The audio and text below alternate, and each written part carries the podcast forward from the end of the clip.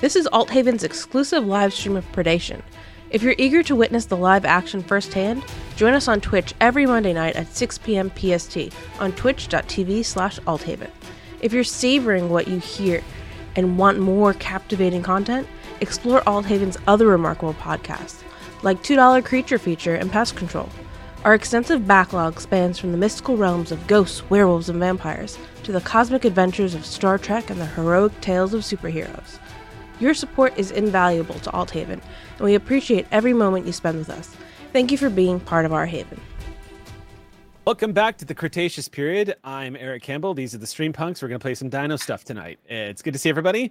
This is a Legacy of Silver Creek, our continuation of our kind of original world built into a not original setting, uh, Predation.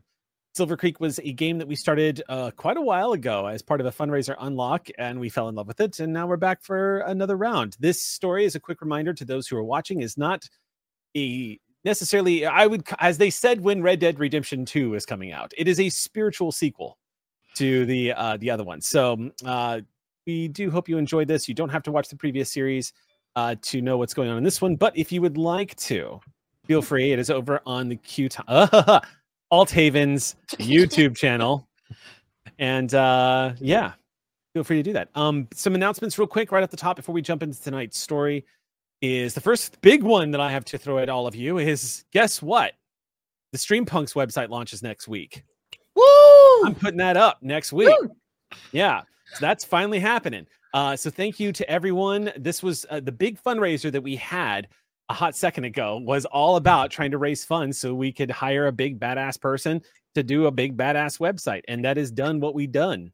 So now that it's uh, ready to go, we're going to be launching that pretty soon. We've gotten a couple of questions already about merch. That's not going to be quite as ready to launch when the site launches. That's mm, getting a little polished before we launch that up and we're also still exploring uh, maybe hiring some independent artists to do designs for us but we'll, we'll let you know it's all in development and it's all to be announced so we'll keep you guys apprised but thank you so much the website is beautiful and it's all because of you as usual ox crew thank you so much um, that was the only announcement I had tonight. I'm going to toss this over to anybody else who had an announcement. I know Sam's got one. Anybody else got an? End? Yes, Lisa. Um, First, I want to shout out Morgan Peters for doing the website. Really awesome. Uh, she also good. did uh, the Double Clicks website, and I think Laser Webber's solo artist. And uh, Amy Vorpahl also did and Amy, Amy Vorpahl. Yeah. That's right. So Morgan's very wonderful. Uh, and I have a new story out on Storyloom. Yo, I'm super excited about it. it is my homage. First of all, it's a spin-off of Welcome to the Blood Bar, so it's still in that vampire slash monstery world, uh, but it's in a different town, a small town in Bumblefuck. Um, and it is you you play as a black female demon hunter. Okay, this is my homage to um, Bianca Lawson's character Kendra in Buffy the Vampire Slayer, who did not last long enough. Sorry, spoiler. R.I.P. She did not last long enough on that show, and I love that character. She deserved better. Know, she deserved better. Her accent was terrible, but we love our girl. You know what, Bianca, you got this. If they ever do a Buffy reboot, I hope she's in it. Um, but yeah, black female demon hunter. Um, and there's like a very light romantical subplot that plays out very slowly over so i'm just like easing my way into writing romance because i i don't know yeah I, I, don't really connect with romance just as its own genre but if you put it into something else i'm good so that's what yeah. i'm working on but um please check it out uh i have the first four chapters up i'm working on trying to do one chapter per week maybe two chapters every two weeks be on a more regular schedule than i have been but yeah, check it out. Storyloom, you can get it on Android or iPhone. And uh, yeah, that's it. Sweet. Oh, it's called. Did I say the name? I didn't say the name, did I? Welcome to. It, yeah, go ahead.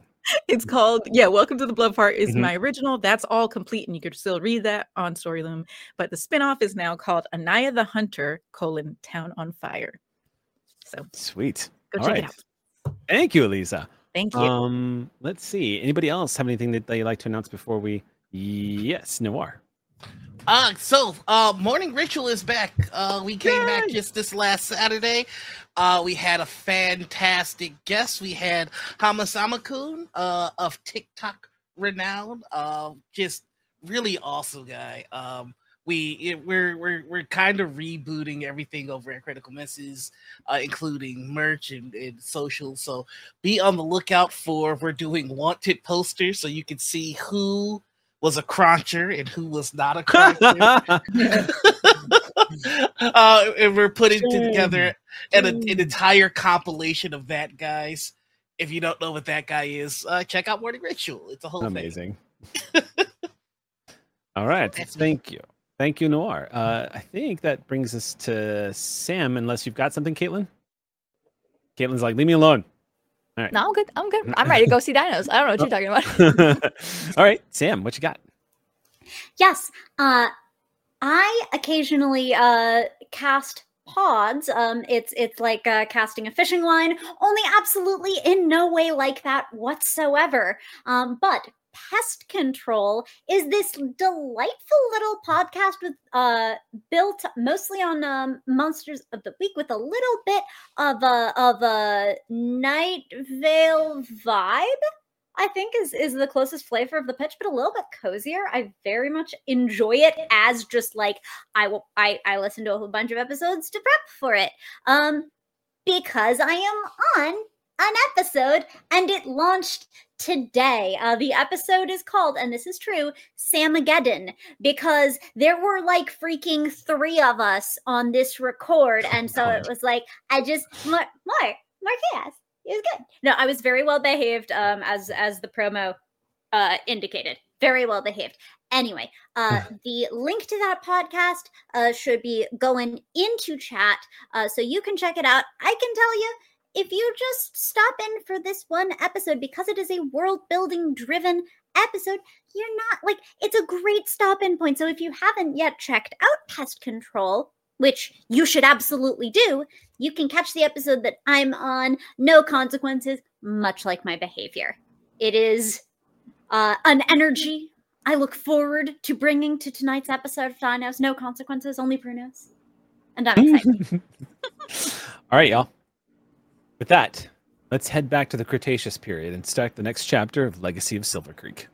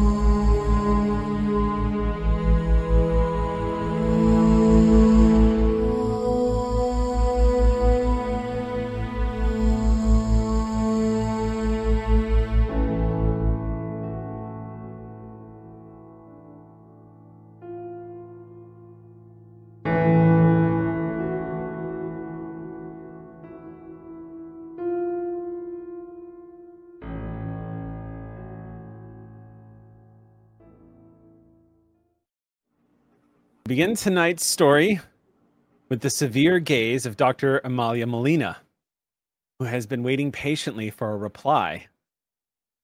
She stands here in this laboratory, one of the holdovers of the original first commuters, a laboratory that was created by Sati uh, about a hundred plus years ago, filled with technological marvels that should not exist here in the Cretaceous period.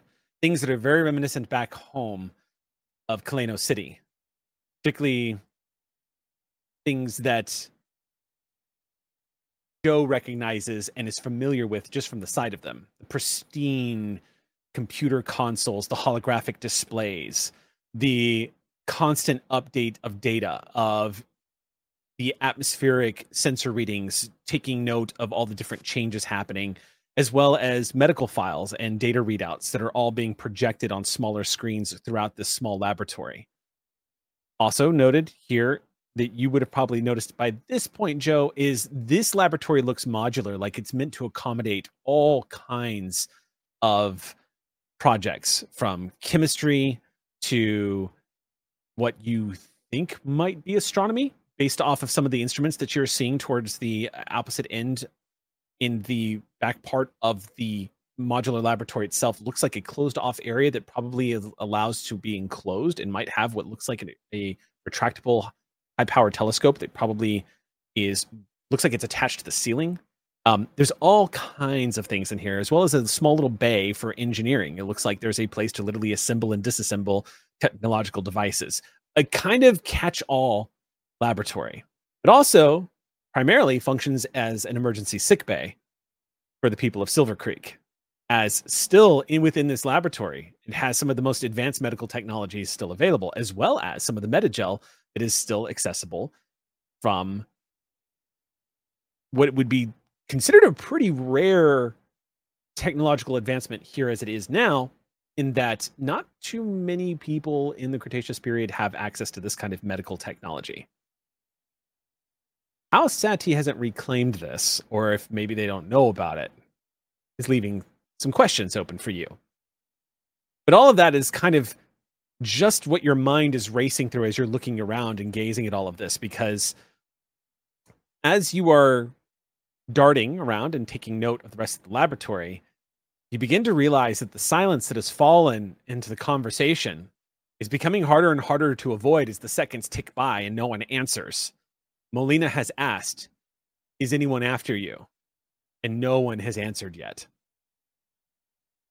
You do see standing is Dahlia, who is standing there, is also kind of looking back and forth between Ozzy and Joe to find out what the answer to that question is. For all of the ability that she has to see things that she probably shouldn't know or couldn't know, this one seems to be a little bit of a mystery to her as well as she glances at the two of you.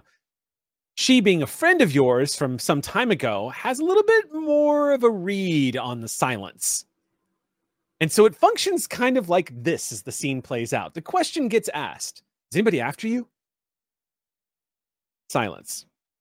And you see her as Dahlia stands there and waits for you to answer, and she notices you're not answering, and her eyes glance over at you, Joe, Ozzy, and then she glances at Molina, and then and then she looks at the two of you like you gave her her answer by not answering, and she just goes, and then gets really quiet and looks back down. Doesn't I answer. want- can I? I don't know if it needs to be. I think Joe, uh, noticing the silence, I think had been kind of just like looking around, not fully paying attention to the conversation. was like, oh, sure. social thing. And Eric, and then, yep. like you said, noticed the silence, caught up on what was being said. And then I think Dahlia looks at Joe. Joe looks at Ozzy. Maybe I need to make a roll for this. Can I gauge what direction Ozzy wants this social interaction to go? Because Ooh. that is 100% Joe's North Star in any sort of like, oh, oh, are we supposed to lie kind of a thought. Like, I'm- I'm going to make a ruling here, and this is very snaky of me because it's it. kind of forcing Sam into a micro GM standpoint to which they promised they would never do. But Sam, if you want them to roll for it, I'm going to let you set the difficulty for that. Um, I mean, I was planning on saying words, so oh, that yeah, Oh, okay. absolutely Yes, can. You can Yeah. do that. like I. Yeah. Ozzy's not gonna let. Ozzy is not letting a silence exist. I was gonna say, yeah, I was like, if a silence is sitting, the fact like, that a silence is here is already something I'm going to have to Yeah. rationalize. gonna try to yeah, kill it for XP. Ozzy. I mean, it's, I understand. it's, you know, Okay. yeah, Joe, um, Joe just looks to Ozzy then. And Ozzy speaks up. look, here's the thing. We don't know that anyone is after us. We have no positive evidence that anyone has any point been after us. And we definitely have no evidence that anyone's been after us in the last 300 miles. So I'm going to say no. Yeah. No one's Do- after us.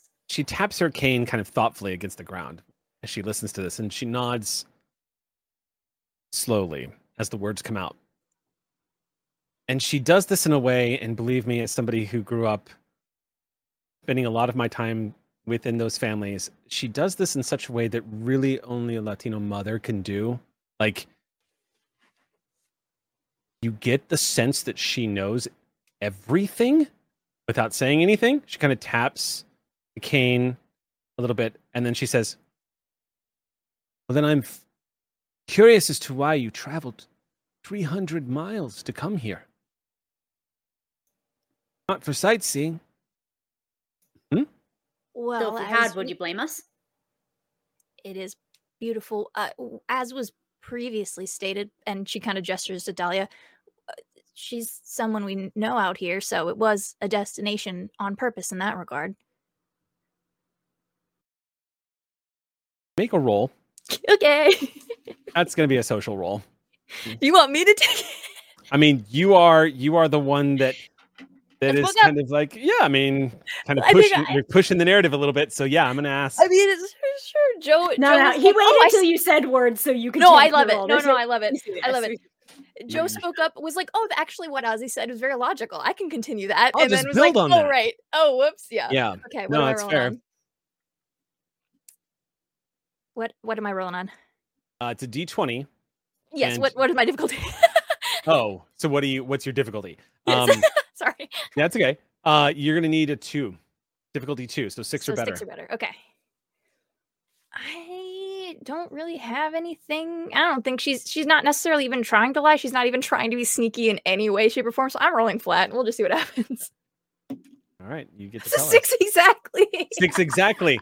So there's some suspicion, and Joe, you- you're already finding the flaws in the logic. Like they're building up in your head.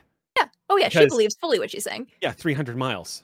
Yeah. Through Cretaceous jungle and forest, almost dying, uh, paying a visit, not taking the ferry. Like all these little holes that you could see. Oh, if she thinks about this too much, she's going to see right through this.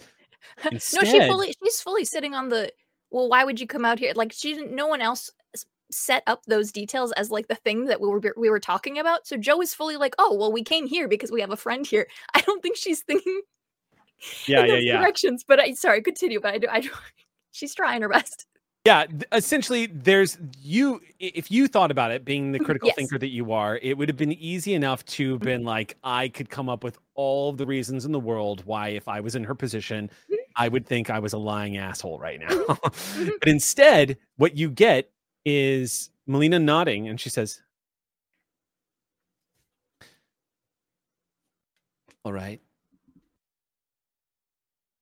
Doesn't change anything. Either way, I don't close the gates of Silver Creek to people who come crawling out of the jungle like this. So, you are welcome here, as I said, and I'm going to ask Dahlia to help you get settled in until we can find out what we're going to be doing. I'm guessing, based off of the conversation so far, you've all decided to make this an extended stay. So, welcome to Silver Creek. Thank you. Th- Thank you. Looks over to Joe like, wait, did we decide that? Uh very much unclear on her face, but then she turns back to Dr. Molina and says, I am very stinky. Would it be possible to fix that in any Dahlia will help you with that. Okay. Well, you may enjoy the air conditioning if you like. I must step outside and get back to my duties. She starts heading towards the door and she stops in front of it and she says, Pardon my dramatic last word. She turns back and ev- looks at everyone and says, I do not say this is to put too much pressure or guilt on you, but I must remind you that if anyone is hunting you, there are families here in Silver Creek. Just keep that in mind. She taps the button to the door and very slowly turns and starts making her way out with her cane. Okay, so what do you want us to do about future conversation later, I guess. All right, not not not a not a woman of extended conversations. We can work with that, work that out. All, all things We considered, that could have gone significantly worse. I mean, yeah, we could not be staying here overnight. Like, even mm-hmm. just like getting this AC out of it, worth. Yeah, much better. Yeah. Y'all notice, y'all may notice that Clover kind of has crept backwards during that whole conversation and has been looking at machines, but also like, don't notice me, don't notice me, don't notice me. Mm-mm, no. Mm. Um, so after Molina leaves, she kind of creeps a little bit back into the center of the room, but is still like, oh God, I don't want to have that conversation. How much do you think they talked on their your journey with the two of us? Like, do you think Clover said much, or was more just like guiding when helpful? I think um uh I think Clover would have told you that she had to leave her community. Um she was forced out. You would have gotten that sense. Uh, and that's kind of all you might have gotten. You also would have noticed that she doesn't really give that many details and she Mhm. seems kind of shell shocked by it all. Yeah. So she's leaving a bad situation. Um, but yeah, not she probably wouldn't have shared much more detail than that. Cool. See anything that uh, you recognize? No. this is all really amazing stuff. I, I, I, I hope I get to learn what it all does and learn how to use it. It's it's really fascinating. Obviously, it's not my lab, but from what I've seen so far, all these pieces, it's meant to be moved around and and, and modular. You can see here, she kind of starts like pointing out things that she's noticed, and then as she kind of realizes how close she is in your space, she's like, "Uh, but, uh, sorry, I, I've been told that I am an over-explainer. I shouldn't expect you to not know stuff. Um, Oh, it's okay. I mean, I, I, we don't have stuff like this where I'm from, and at all. I mean, uh, no. Uh, Uh, some people were starting to be interested in it, but no, not anymore. We're not allowed to. We weren't allowed to bring things like this into the community, so we would usually hide them. And so, no, yeah, definitely not stuff on this scale. Just little simple things, really. That's what I'm talking about. Oh, okay, that'll be enough of that. And I think Zach is actually just going to walk away to towards wherever Kimmy is. Uh and Thank just you. full focus on Kimmy. Okay. Uh, so Kimmy is outside as Yeah. she should be, Mhm. as they should be, and Kimmy is when you when you step out and go down the ramp. Uh, do me a favor and make me. I'm not going to tell you what this is for. Okay. Do you have any? What I am going to ask. Do you have any survival skills or any abilities like that that might come into play? You should, right? I've got survival prac- Let me tell you, uh, I've got practice with all weapons, danger sense, discover dinos, and physical skills, uh, running and climbing. Okay, yeah, none of those are going to apply here. So go ahead and do me a favor. Does Go ahead. volcanic or walk with dinosaurs work? No, but that's probably Okay. not a that's not a bad thing necessarily. It just means you don't have to expect uh, when suddenly dinosaur. Um, so go ahead and Okay. uh, go ahead and make me a roll real quick. I'm going to set the difficulty to standard. Uh, so I'll say difficulty two. I rolled a six six. or better. Six? Okay. Um it's the time you've lived here in Silver Creek, growing up here and being familiar with the atmosphere. As you step out, um, glancing up, the, the sun's pretty high in the sky. You can still hear the thunderous cracking sounds from trikes smashing into each other um, almost a, less than a quarter of a mile away as the mega herd is still moving throughout. You can hear also the scent has finally reached Silver Creek. Um, there's just too many giant dinos nearby. um, yeah. but that's not what draws your attention. What draws your attention is, is you notice that um, the air has become a little heavier than it normally does.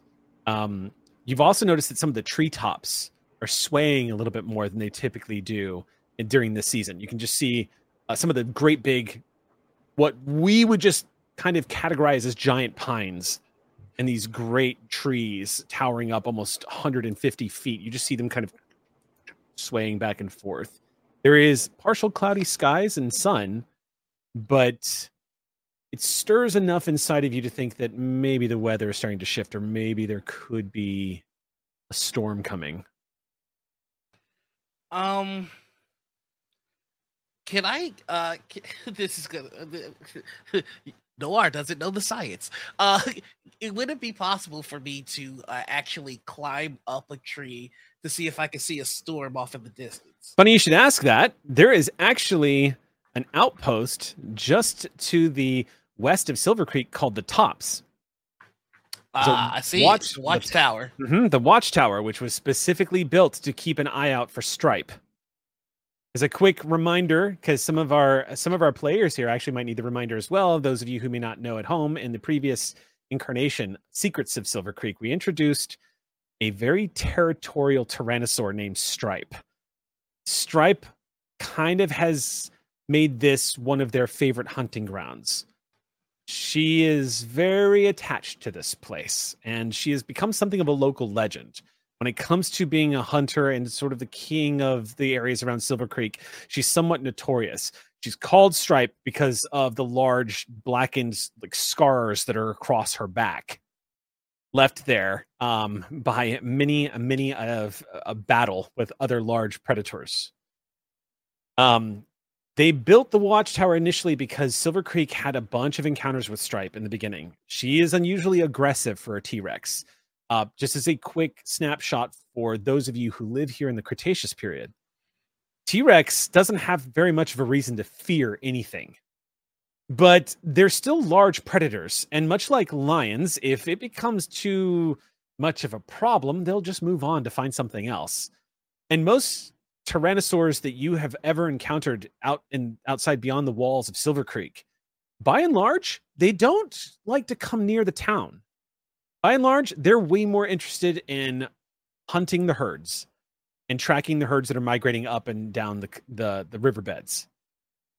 It's been very rare when anybody from Silver Creek has had a fatal encounter with a T-Rex. For the most part, you're just too much trouble and you're too small it's not really worth it unless there hasn't been a meal in a while. But food is abundant out here. Stripe is different. Stripe is aggressive, and Stripe if if it sees your chest rising and falling and notices that you have blood, Stripe will be interested in finding out how much blood you have. so it, she has been chased off. It's not impossible to deal with her, but she is considered one of the most dangerous things about wandering into the Red Jaw Wilds.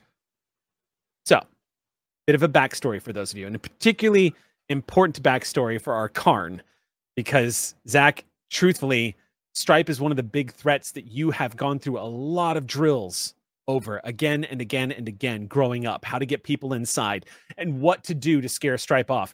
Thankfully, thankfully, stereotypically, and easily enough, Stripe tends to be frightened by fire. And Silver Creek has been able to use that to both save Stripe's life and the life of anyone Stripe is after. You have also been given the protocol, though, that if it comes down between Stripe and a member of Silver Creek, you are to absolutely shell that animal into oblivion.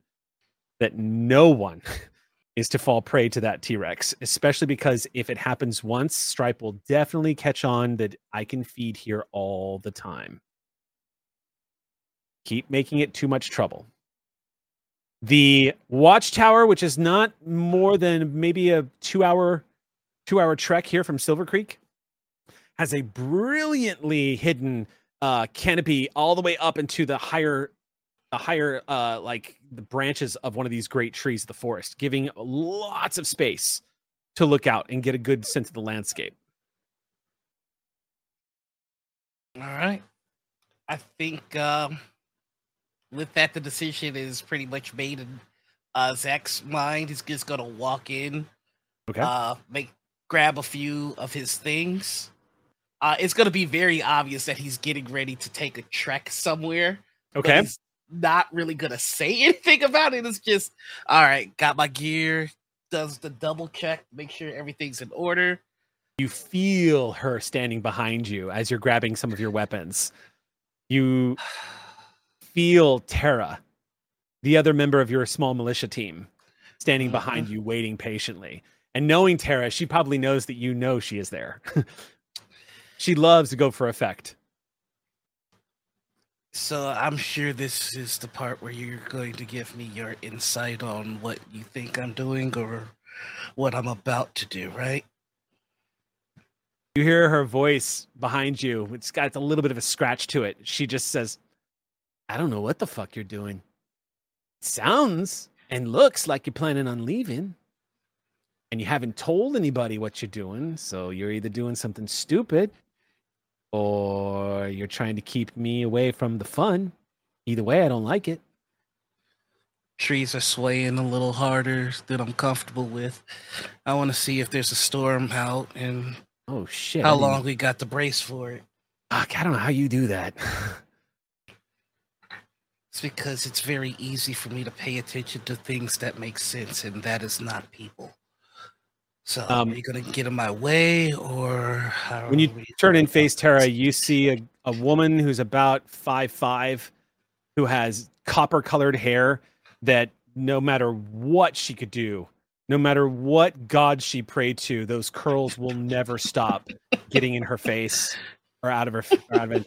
Um, she, you know her. She is a fellow Karn. She is really specialized in being fast and quiet, getting in close and making with the stabby stab before anybody has a chance to get uh, their guards up. She is one of these hunters. She doesn't pick too big of a prey, but she's one of these hunters that likes to get in close with a spear. She doesn't like to use projectile weapons when she goes on hunts and whatnot. And she's not your strongest warrior. She's definitely your most cunning, to be sure. She's metal as fuck. You know this because she's missing three fingers on her left hand that she generously donated to a raptor that um was trying to take the rest of her. The raptor's head is inside on a mount in- in her particular domicile, and she is kept for funsies. Um, has not affected her ability to do anything. She also, as redheads go, has suffered greatly in an era where there is no sunscreen, really, and has come to become sort of like this deepened, tanned, almost pinkish, uh, like encased woman who's like dressed up in these hard leathers with a lot of the metal uh, techno- technological sensors that she carries around on her belt. She's leaning up against that makeshift glaive that she's always used. And she's not even looking at you as she's talking. You see, she's just kind of kicking around a big stone at her feet. She says, I'm going to come with you. That didn't sound like a question. It's a warning, really. You looking to donate more pieces, or what's going on here? It's been boring around here lately. And you got to go do the rescue yes this uh, this morning, so I'm gonna go. Besides, I haven't been to Red Jaw in a while. Boring looking at it from the outside in, you know? Boring is usually safe, however. Safe. That's for you though. I'm an underling. I'm not a leader. I get to be, you know, reckless. Just so long as it doesn't endanger anybody else or the rest of my hand. So are we going or not? Oh, I was trained to realize when a fight was pointless, so I suppose you're coming with me. Don't slow me down and don't make a sound. You gonna tell me about the Sati people that arrived here? They looked Sati to me. They're people. They're okay. What about the butterfly? I noticed nobody said anything about that when she walked in. Everyone's cool with it? I mean, I'm cool with it. I just want to know is everyone else cool with it? Seems to me, uh, butterfly, not a butterfly. They don't seem to be causing any trouble, and if they decide to start making trouble, then we put an end to it. I thought they were our friends. Weren't they our friends again? Didn't we like come to some kind of agreement or something at some point? Again, this is that whole people thing. They'll say one thing and then do another. That's Oh. why I like dinosaurs. They're simple. She smiles at that and doesn't say anything, doesn't quip back. Get the sense that she probably profoundly agrees with you. As the two of you trek towards the front gates of Silver Creek, you see standing upon the battlements, once again, is the protector of Silver Creek, Piper Skystone. There are times where you catch Piper as she is standing up on the battlements, and you think for a split second you're looking at her mom, Alice. Um, she glances down as she sees y'all approaching and walks over to her, the inside edge of the battlements, just squats down where you see her big combat boots just kind of uh, spread out a little bit as she gets into this squat with two weapons at her side. Says, "Okay, what's up? You going out?" Trees are swaying, and I don't like it. I want to see if there's a storm coming and how long we have to brace for it. All right, I'll let you out. Hey, if you're going to go out though, could you do me a favor and take some rations up to the watchtower? Do you have them ready for me? Yeah, hold on. Just gives a sharp whistle. A few moments later, you see a couple people coming over with a small pack. Doesn't look heavy at all. Looks like it's probably a couple of days worth of extra pa- rations. The meeting to run those out. Haven't been enough time, and then the herd got here. It was just too big of a pain in the ass. So you can take those up. I'd be appreciated. No problem. Need to make sure everybody eats. Well, get on out of here then. All right. Well, bye. he just starts running off. You start doing a jog. Are we running? And then Tara chases off after you. Is I told you human not to slow me down. trip- Is this a human only trip, or do you have your companions with you? Oh, I- you, you would definitely want. I- I'm just gonna. I'm gonna say you would probably, if you're gonna go to the Red Jaw Wilds, you definitely want a companion with you. Yeah. Yeah. Yeah. Kimmy's definitely coming. Kimmy's coming? Yeah. If, I Um, mean, if Tara's hard to stop, try to stop a pterosaur. Like, yeah.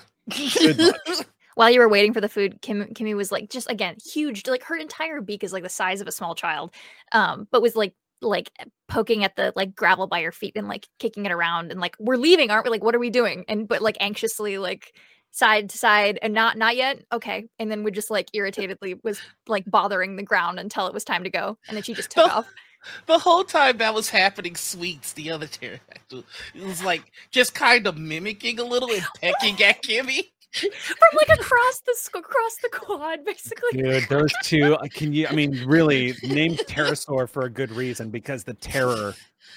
They can both be one. Uh, pterosaur is just like snapping at each other in irritation, especially because they're not from the same species and they don't really like each other very much when they don't they see each other around. There's a territorial thing that definitely kicks off between the two of them. if Sweets comes over at all, Kimmy is immediately like completely irritated and like if if this was a creature that could have feathers to ruffle uh it would that would be what is happening but would kind of posture a little bit even though she's like twice the size of sweets would be irritated if she got near, say- near zach Kimmy is huge compared to Sweets, right? Yeah. huge like twice yeah. the size Yeah, yeah, yeah. I was gonna say, if I remember correctly, maybe not quite twice Kimmy's but wingspan is close to 40 feet. Isn't that right? no no no kimmy's about 25 feet 25 feet? Okay, okay. yeah she's not quite quite is it quite Not full- quetzalcoatl? she's not quite she's not that big Oh, um, oh, yeah. No, that's good. That's, That's yeah. she's that, not that large. Um, Okay, but cool. She's, she Good to know. stands when she's standing. She's about eight feet tall, so she's taller than Zach. Um, and her Okay. wingspan is about twenty five. Okay, cool. I mean, at most, Sweets probably would have done one quick flyby, but that's about it. Yeah, it's like check Yeah. it out, check it out, and Kimmy's just pissed about it. Yeah, it's one of those things where the smaller one is n- in no way going to risk getting closer to the bigger one, but the bigger one is the smaller one's just not worth it. So all they do is irritate each other. Mhm, mhm. Um, so, all right, the two of you with uh, pterosaur flying after you like a big irritated kite starts. You, you guys start heading off towards the Red Jaw Wilds. Uh, it's going to be about a two-hour journey by Mhm. foot heading out over there. Yep, yep, yep. Um, but then once you get into the wilds itself, it's only about another hour or so, depending on how the terrain and any encounters you might have, to you get to the watchtower. Um, Nice. meanwhile, cut back to So which of these is for sunburn? Please tell me one of these is for sunburn.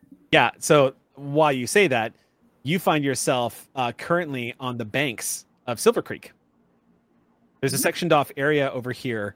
Um, there is plumbing in Silver Creek. You'll be happy to learn. But if you're looking to just get the grime of tra- travel off of you, um, in actuality, the rivers near the banks here in Silver Creek are actually safe enough to just splash yourself pretty good. When you get out here, you can already see there's a couple of people from the township that are uh, bringing in fresh water and are also doing kind of the same thing. It's early spring, so there is still a lot of uh, it's not exactly hospital it's still it's pretty it's cretaceous period early spring so the temperature here is about 88 degrees or so fahrenheit sorry for those of you who hate the American units, and I don't blame you. Um, but yeah, that's where we're gonna start this one off. You guys just kind of like getting the grime off of your bodies. Oh yeah, I should Ah. do that. I am not totally versed in the sciences of outside, but I'm sure someone around here would know a plant that might help. We did run out of our bottle of aloe about 50 miles in because you wouldn't sit under Atticus's frill, so I don't have any left. Sun was everywhere. That's what it does. It wasn't just under the frill. It was also outside. What do you want from me? Dahlia just holds up the small little canister and just says, "Whoever wants it first, Snatch. take it." I You think- see, it's a synthetic blend of some kind, some kind of uh, aloe that sprays on. Joe like holds on. out holds out your hand to like I'll get your back like like the Okay, you Oh, spray it on. oh. And uh from just like into I think probably maybe hiding on top of the bag, um, Vern's little nosy. Cause like Oh. nosies can get sunburnt. Put and you gotta protect the little nosy and the little earsies.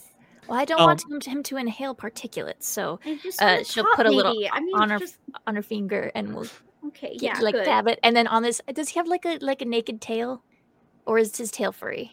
Well, that's a good Uh, question. naked, I believe, based on Yeah. the Then, then we will also be doing that. We will also be gently doing the tail too. Pink tail. Um, oh, we so sunburned. You yeah. got you got to take care of the little the little mammal baby. Uh, go ahead and write this into your sheet. You have a cipher that essentially will let you. Um, it, it it makes it's going to ease survival checks if you've been out long in the wilderness. It's also going to function as an insect repellent. Nice. Which Who is this for? For uh, this is for this is for uh, Ozzy. Yeah. Oh, As that's going to hand it to Ozzy. So it has six more uses. nice. love that. That will be my cipher then. I have Anne cipher. Six I uses. think Joe is relatively unsunburned. Like she's definitely like got the like freckle blast, maybe the, the tips of her ears kind of a thing, but she was very committed to the just absolutely drenched in sweat. She was not kidding when she said she's smelly. Like she was committed to the long sleeves and would like as we saw her when she came in had was like holding a leaf over the top of her head was so like committed to being deeply uncomfortable to avoid the sunburn. So I think maybe like her knuckles and like sometimes and occasionally like the tips of her ears are like Yeah. a little bit pink, but she mostly I think avoided I think I was probably mostly being a guest. careful, and I just had one bad day. Yes, yeah, yeah, yeah. yeah. One Oh, bad okay. day of hubris, and Mhm. and and it was over. You're describing my childhood at the water parks in Texas. Every time I went to Schlitterbahn, I was like, "No, I can, I can, I can handle this." And no, I could not. In fact, It was peeling. There was agonizing. Um, So I will let you uh, take over the rest of the aloe. I'm busy giving Vern scritchies and distraction so that aloe can do the job Yes. before, so that like there isn't like the sneezer or the like grooming it off. yeah. Mhm. I assume Atticus. We were able to coax Atticus out, who was just laying belly down in the water with his head on the shore. Is just like. if you want him to be, I Yeah, think he I can needs, take he over Atticus some water. tonight. Yeah, I can you take- can take Atticus. He just he needs to be in some water. Atticus isn't necessarily belly down, or even Atticus does this thing where Atticus will stop and doesn't want to move, and there are times where you're like, "You okay, buddy?" And Atticus will just suddenly "Mm," like like it's one of those. As somebody who's grown up on cattle ranches, sometimes the cows will just stop, like, and stand reset, there. Reset. Reset. They'll just Cycling. They'll just be like, "This is good. I'm good here. Yeah, Yeah, he's I don't need to move. I don't need to do a damn thing. I'm just gonna stand here." No, he doesn't Um, need to do anything. He just, I just need. I think Joe's gonna go around and just like, like it does literally anything with how small the quantity is compared to how large he is, but like handfuls of water, like you do with the baby, like when you like pour water like by the handful when Yeah. you like wash a baby, and he's like going around like on his more just like for the ritual of it as Yeah. opposed to doing any genuine cooling down for him, but like It's also reminding you of what it was like when as a kid when you learned very quickly that you simply cannot hand feed a trike with water. Their beak makes it impossible and dangerous. so they need to submerge half their head into the water to drink. And mhm. so uh it's kind of bringing back that funny memory you had as a kid because back then Atticus was still old and still did and did not, as another trike might have tried, did not go for the water. As little bitty Joe Hand reached up and was trying to give Atticus water. Um, you can't like give him uh, what I was yeah. also trying to tell you though with this cipher is that it uh, it is not per use. In other words, if you use it and then you pass it to Joe and she uses it, you've still only had one use. You so like a once per scene kind of exactly. use. Yes. So everybody could use it. Oh, So in uh, that Per scene. spirit, Mhm. uh, I'm going to at least look around to see whether Clover decided to join us or whether Clover's off doing their own thing. Yeah, that's a good Is question. Clover here? Uh, yeah, I have a couple of questions Yeah. to figure that out. Yes. Um, were we the last three people in that room? Oh, that's a great question. That was how it was narrated. Unless they and were now we're here, and I Right. don't know, and, Well- and I just blacked out. I don't remember a thing. It wasn't until later when I was watching the blood. yes. Welcome to the cinematic style of role play where you just wake up in another scene one day. um, so the uh, the only other person that was actually in that room was a kid that you guys had just rescued. oh, Um, but Oh, he, he ran off. Tezin He ran off. oh, that's right. yeah. Peasant did He leave. the, the biscuit fiasco. Yeah. Yeah, we can actually see uh, uh, Bruno uh, chasing after Zippy in the background in Oh, right. any given right. scene, Scene, yeah. outdoors we want. Yeah, yeah, yeah. Mhm. So, So- yeah, y'all were the last ones in. Did you want to? Uh, yeah, I think Clover. Uh, maybe uh, if you two filter out to go wash up with Dahlia, Clover would start to follow, but then just like, oh, the curiosity. Um, You have to head back into the the lab. yeah, I just Okay. want to do give it a once over. Yeah. check out the tech, see Okay. if I understand what things do. Sure. Yeah. No, it makes sense. As you step back into, first of all, as you step back into the laboratory, once again, Clover, climate control hits you. you you know that there have been miracles created by the science and technology of the people from Kaleno City and the first commuters. But AC, my gods, this is decadence. This is fantastic. And as you step into the room, you immediately feel your entire body respond as you are blasted with chilled air that's being recycled through an endless loop. Um, and then as the door closes up behind you, um, some of the lights automatically begin to activate, sensing the presence of somebody who's just entered.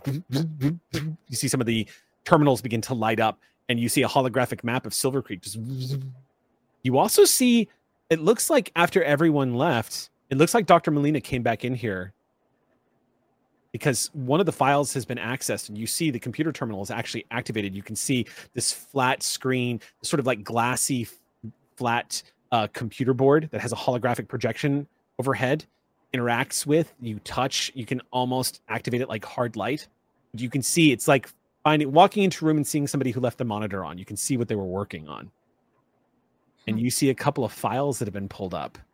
Um, and the first thing you see when you look at the file is a face you think you've seen before, a name you've definitely heard before. Um, you see what looks like uh, a young woman who has kind of a, judging from the expression on her face, she's one of those people that even when she's having her resting face, she still looks like she's kind of smiling a little bit. You move over and kind of squint as you look at her, and you see below it has medical files, updates, and whatnot. And the name underneath it says Echo. Echo. Tracks that she's been missing for the past six years after departing to Appalachia with one of her closest companions and also a f- member of Silver Creek. Um, I'm gonna say that uh, Clover, not growing up in a normal community, probably might not inherently know, uh, you know, the privacy of medical records. Sure. So she's gonna read it. Okay. You sift through it. You see a lot of little things. It looks like Molina just kept track of all the treatments that she's given the kids that have grown up here in Silver Creek over the years. For a woman that's pushing well into her hundreds, she's delivered a lot of babies. And judging from what you're seeing in some of the medical records, she is not a medical doctor. Hmm. As it turns out, you get more and more the impression that she got her early start in genetics and that's kind of branched out into whatever else that she could get her hands on to learn. And kind of scrolling through, um, you come across the next file, uh, Penny. Penny, it's much the same thing. Penny apparently liked to get injured a lot when they were little. You get the impression that Echo and Penny probably got up to a lot of shenanigans over the course of their lives. And to no surprise in following the trajectory of some of the shenanigans that they would get into, it looks like they left together. There's a little entry that that you see at the bottom that Molina has made. A lot of it is just sort of a clinical reflection over events that took place concerning the butterflies and data that was uncovered at something that you've never heard of before. You kind of squint as you lean in there is a Sati bunker nearby. There's a reference to a bunker. The significance of that, Lisa, is that Sati bunkers are very rare and they are usually like research outposts that Sati created when they first came out here. They're scattered throughout pretty much all of La Media up and down the coast. They didn't document all the bunkers that they made and some of them were secret. Some of them contain technologies. Some of them contain data. Some of them even actually might have some first commuters still living in them. But think of them as like fallout shelters from ancient time that might have some advanced technology there's one here in silver creek and it's referenced interestingly enough there Sati any Bunker 000E. Um, zero zero zero E? mhm. Is there any indication of the location, like a map or anything like that? Red Jaw Wilds. Apparently, there is a collection of rocks in the Red Jaw Wilds that simply just marked forbidden. And as you kind of wince and look down, you see what looks like an area of the map that has been with an annotation near near it indicating that it is no bueno. Nobody goes there. You are not allowed there. Nobody from Silver Creek is allowed to approach the bunker.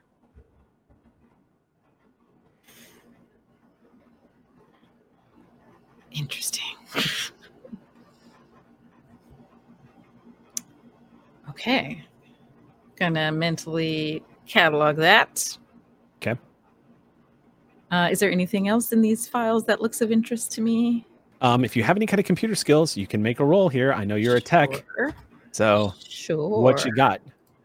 Um, well, I have mine is a little bit it's not really software. Here, I'll tell you what I have. Okay. I have skills in physics and electrical engineering. Okay. And then I have machine interface skill. So I can get for one minute I can gain an asset on tasks to discern the level, function, and activation of technological devices I touch. Oh, that's gonna. That's first of all, that's amazing because that's gonna come in handy for all sorts of brilliant reasons. But that Yeah. would definitely come into play here. I figured in this room I would want to touch some things and find things out. I mean, yeah, you get to Um, play with it. Yeah, for the computer stuff though, uh, I might not have anything for. it. The other thing I have is crossed wires. So I I have a remote device that renders one cybernetic or biorobotic creature within long range unable to function for one round. Oh, cool. not You applicable yeah, here. not applicable here. uh, and then I have discovered dinosaurs. Uh, so that's like a survival skill. So go ahead and make your roll then using that. You can use this as an asset. It is going to be, this is behind a firewall. There is a security system to this. Okay, you which But- one am I using? Machine interface, you think? Or The machine interface, the one Okay. that lets you, the one that lets you basically fiddle with tech and then reduce the difficulty in like figuring out how to use it. What is the wording on that specifically? The wording is for one minute. So I spend two intellect points, Okay. and for one minute, you gain an asset on tasks to Oh. discern the level, function, and activation of Okay. technological devices that you touch. Okay, cool. So then you won't be able to. So this is a role. This essentially is going to let you determine how risky it is to hack into this or, or to try to gain access. So that's good Cool. because it's kind of giving you an idea of what you're risking. Cool. If I activate this, can I also use it to touch some other things in this room for a minute? You can, but That's I'm how I was going to initially Yeah. use it, but Huh? Yeah, you want to just kind of give a scope out of the entire room. yeah. Um, But if ahead. you're willing to use it for the Yeah. computer too, then thank you. Yeah, Yeah. I mean everything in here is based off of computer technologies. So there's a Got lot it. of machines in here as well. But yes, I would allow that to apply. Um, so go ahead. I'm going to set this. This is not going to be easy. I'm going to set it at challenging. However, you do have that that's going to immediately cause it to ease one step. So it's going to drop down to difficult. So difficulty level is four. You need a 12 or better on a d20, okay. Um, or you spend effort. okay. So, so you already dropped it down Mhm. based on I my took into account your your ability there. Yeah. Okay. And I spent so I spent those two intellect points Mhm. for that. So I will I would like to also spend a level of effort. Okay. So Go that'll ahead. drop me down to more intellect points because of my edge. So 13 out of 19. Um what does that get me now to So you dropped it down. You dropped it down. How many levels from that? one One one more? Okay, Mhm. so 12 is going to drop down to three. You need a nine or better. okay. I think I'm gonna I'm gonna go for that. It's a demanding roll, but you can do it. Rolling a D20. They they know why. they know why. I'll, I'll tell y'all We all know why. It's a good I'll story. tell I'll tell the chat later. It's a good story. Oh, I got a 16. 16. Yeah, and I'm realizing I definitely rolled D12s last week because I never. Oh my god. Yeah. This confirms it. Yeah, I was rolling really low last week. Um, It's that. That's that's the story. Al. that's Yeah, the story. that's- Aliza that's- was rolling a d12 last week without realizing it. I think everyone's done it at least once. Um, Oh god. So, all right. Okay. So, first of all, you know a little bit because the butterflies trained you uh, with technology so that you know how to break technology. So they've Hmm. given you a heads up of what to look for and how to get in, and specifically regarding Sati. Hmm. You're pretty sure there's an AI in the system. It's probably monitoring everything that's happening right now. So there's a good chance that if you leave any keystrokes or like start fiddling with things, the AI is going to log everything. So there's that. Um, some of the machinery though around here, a lot of it to confirm what that internal monologue that you were not aware that Joe was having, there is indeed what looks like to be a deep space telescope in the back of the facility that is kind of like a miniature uh, planetarium back there, God, probably oh to track the skies. You also see there's all all sorts of tech in here. It, it looks like this may have been a genetics lab that has been converted into an all-purpose laboratory for Silver Creek. What you see here is a- an engineering bay, lots of materials, like lots of synthesized. You would basically see the equivalent of a 3D printer here that is capable of synthesizing a lot of organic material into what they need. Um, one of the things that you do note, though, is that as you move closer to one of the terminals, you spot something that you specifically have been trained to look for as a former butterfly.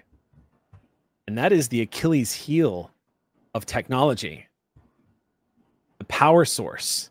There is a small electroplasmatic battery that is running this entire facility. It's sort of like safe nuclear power. Think of it like that. Doesn't actually use any splitting of the atom, as it were, or any radiological uh, energy sources, but instead is capable of generating an enormous amount of energy almost indefinitely. They, just like many ex- devices like them, can be highly explosive if not maintenance properly. This one looks like it's in good shape. It also looks like there is uh, an emergency power unit that relies upon solar power. But what really strikes you from looking at this, you're pretty sure that underneath this facility, this plasma battery that is charging this research facility, it's probably powering the entire community. It's Whoa. probably it's probably the power source for all. You might be looking at the beating heart of Silver Creek right now, underneath the floor of the of the research lab. Hmm. Wow. And that's what you see in here. Okay, great. Um, and so the AI, so the computer result is that okay, uh, if I Mhm. mess around with that, they're gonna know. Um, okay, so Quick question. I had to time Yeah. out real quick because I need to make sure. Does everybody have at least one XP in their pool? oh, um, did we get XP last time? Yeah. So technically, yes, you should have gotten XP last time. So I'm going to go ahead and tell everybody you should have at least two XP in your pool right now. Okay, thank you. Yeah. Then yes, we do. Okay, good. Because I'm throwing a GM intrusion at you right now, Ooh, okay. which you can reject by paying me one of those XP, or you can accept it Okay. and gain an XP.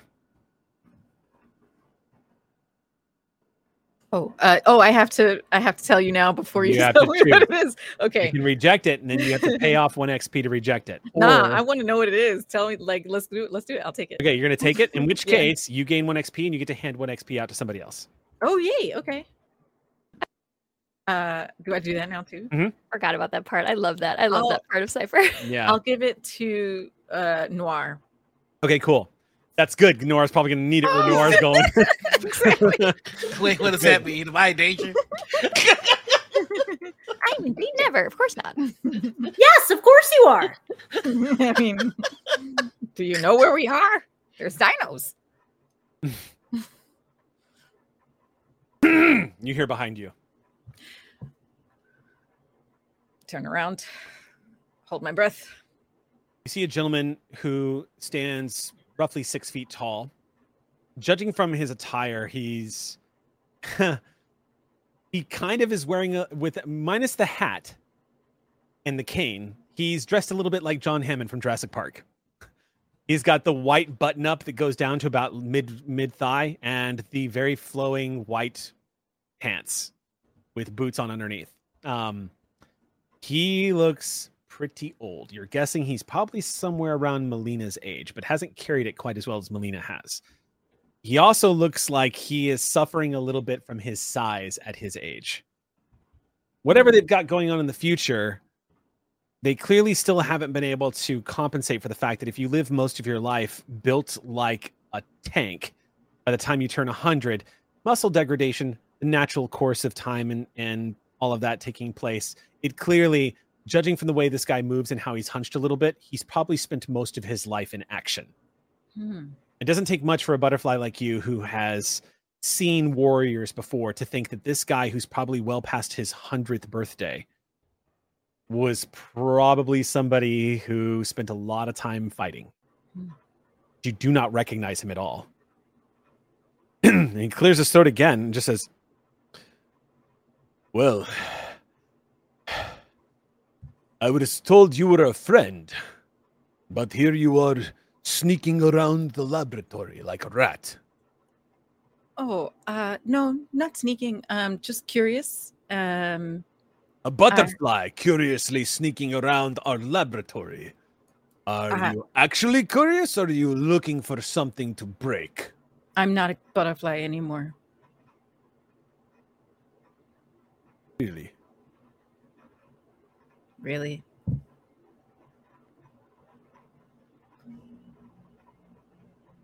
I actually um really like technology and and she just starts blabbering. She's not very good socially. She Uh, just uh, okay, uh, please stop. um, please. so I, I that don't over have there very long really to live. No, no, please. I just want to know does this or so it's organic material does that mean you can actually like print cells that uh, that are alive or just uh just the material for cells? Cloning um, cells is not challenging at all. We Oh my god, really? time. Yes. Oh wow. This an old technology. What? That's incredible. That's just incredible. Oh, Um, and what about what about this over here? This is a solar power unit. I thought I thought I invented that because I made one uh, back at the camp, the butterfly camp, and then they broke it when they found it. I hid it for like three years, and I just kept improving on it and iterating and iterating, and then um, and then they found it and they broke it. I think I'm starting to believe you. Yeah, I'm the least butterfly of all butterflies, You probably. are a nerd. Yes. A what? What does that mean? You have much to learn, and I would be happy to teach you all of the slanderous remarks for people who think too much like yourself. But first, do me a favor and could you scoot this chair over here? I wish to Oh. speak with you. Sure. Now that you're here and I am here. Mm, push over the chair and he eases himself down and he says, "There. I am Dr. Adrian Becker. I am former Sati. I am a first commuter. I am not long for this world. And I am former head of security of the militia here at Silver Creek. And though I no longer have the position, I still like to meet people who come into my community, especially ones like yourself, who, though no longer a butterfly, used to run with people who wished harm upon me and mine. You, however, you belong here. I can tell by listening to you. You're too gentle to be butterfly. Oh, okay. Do you not agree with this? Um, I mean, they made us do a lot of stuff that I didn't like. He nods and starts waving his head. No, no, no. The, whatever happens here in this conversation, know this. What is your name? Clover? Clover. Not have to speak about your past if you do not want to. I'm only interested in who Clover is now and what Clover wants to do now that she is in Silver Creek. Clover tears up a little at that and tries to hold it back and not show it, but she's like, "Oh, thanks. Cool. Okay. What were you going to tell me?" I was going to violate the very thing I just said, but I'll keep it brief. I was going to tell you about me a little bit so that you understood. so, I used to work for Sati. I was security in Kaleno City. they did not call it Kaleno City back then. It was Sati Site Zero One back then. Before the bone wall was built, back before the Great Howling. I tell you this because I wish you to know that I too came from a group of people that I thought of as family who were not as gentle as I was. You are in the right place now. I I made my point before I tell you the story. None of this matters now. The point is if you wish to look at science, the person to talk to is Yen. He is the one to speak to. He will help you. He's sort of the local fool. I can introduce you to him. What is that? Uh, Piper calls him dumbass because he takes on too much work. He is a researcher, a biologist, part time nurse, and he also is the expert in farming and dinosaur behavior. He's probably out there right now, squatting in Triceratops shit, watching the great herds fuck each other and smash their heads together. I can't say I appreciate his lifestyle, but you'll probably appreciate him. He's a good man. So, I'll uh, send him in your direction as soon as he gets back and washes shit off of him. And if you want, I can have Yen put you to work. Um, that would I would really like that. Thank you. What uh what did you do for the butterflies? And don't have to tell me specifics, but uh your skills, what are they? You said you liked technology. Yeah. Um so we all kind of learned survival and um Uh, uh, dinosaur behavior to track them down and Oh. make decisions, you know, about like if they have cybernetics, then we had to put them down and take the cybernetics and break them. oh, yes. And I uh, hated that job so much. And um, yeah, one day I just I found this sweet little baby pterosaur, and I just couldn't do it. So I hit her. And then they found out years later and tried to kill us both. So I ran. What happened to your pterosaur? Oh, she's here. She's outside. I know it Oh. sounds like she died or something. uh, yes, I but thought no, it was a sad story. This is a good story. Scary, but good. I just get really scared when I think about it because she's like my best friend now. like, what would I do without her? and you said she has cybernetics. Well, this is Yeah. going to make Yen very happy. He's As I said, he's very much a fan of dinosaurs and biology and metal things. Well, when she was um, old enough, I learned how to hack into her cybernetics, and I made these goggles. And she shows the goggles that are around her neck, and so I can like see through her eyes. And I always ask her for consent, just like you know, give her a nice snack, make sure You she's chill and stuff. turned your pterosaur into an uh, observation drone? Yeah, yeah. oh, oh. I am going to introduce you. Oh, no, no, I think I think you may have actually met. Yes, I, I think you met Zach already. yeah, yeah. Yes, I think you and Zach are going to get along just fine. Survival instincts and uh, protecting dinosaurs. This is what Zach does. He's in line to become the next protector of Silver Creek if, uh, God forbid, anything should happen to Piper. You. Wow. So, oh, it's uh, past time for me to go and rest for a bit, but. Um, I wanted to get a measure of you myself, since Piper is up on the wall as she always is. And I cannot stop working. Don't get caught in here alone when Molina gets back. She is very protective of her laboratory space. Oh yeah, of, of course. Yeah, I'll I'll go now. Yeah, it's fine. It's cool. His Thank you. eyes slowly glance over. And this is where the GM intrusion kicks in. Oh crap! Notices the file that's open.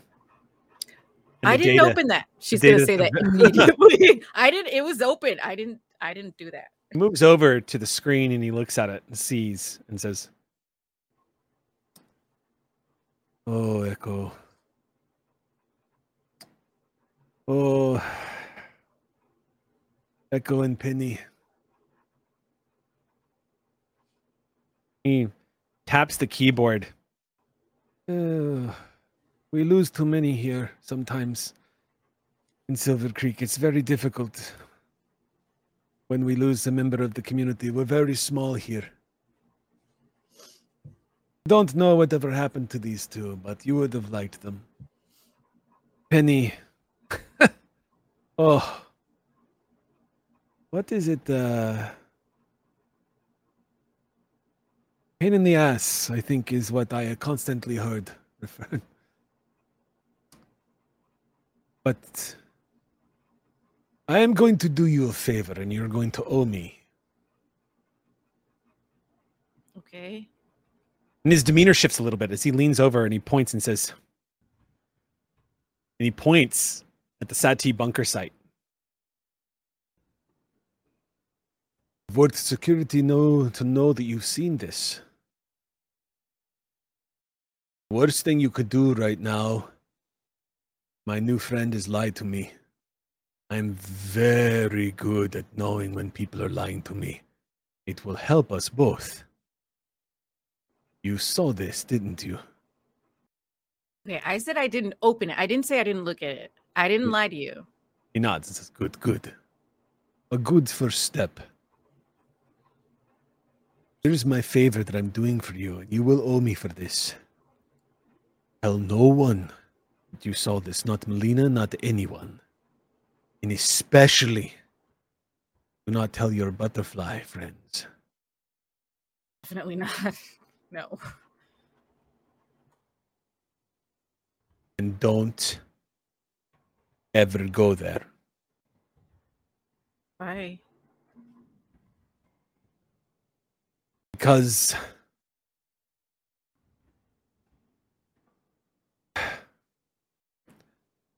because it will give you false hope.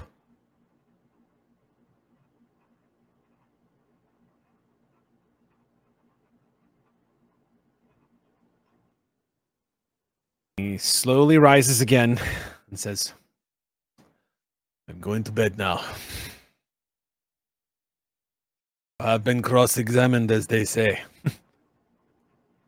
and just like Molina, moves slowly out the door, leaving you once again alone to the laboratories. You can't help but glance back down at Sati Site 000E.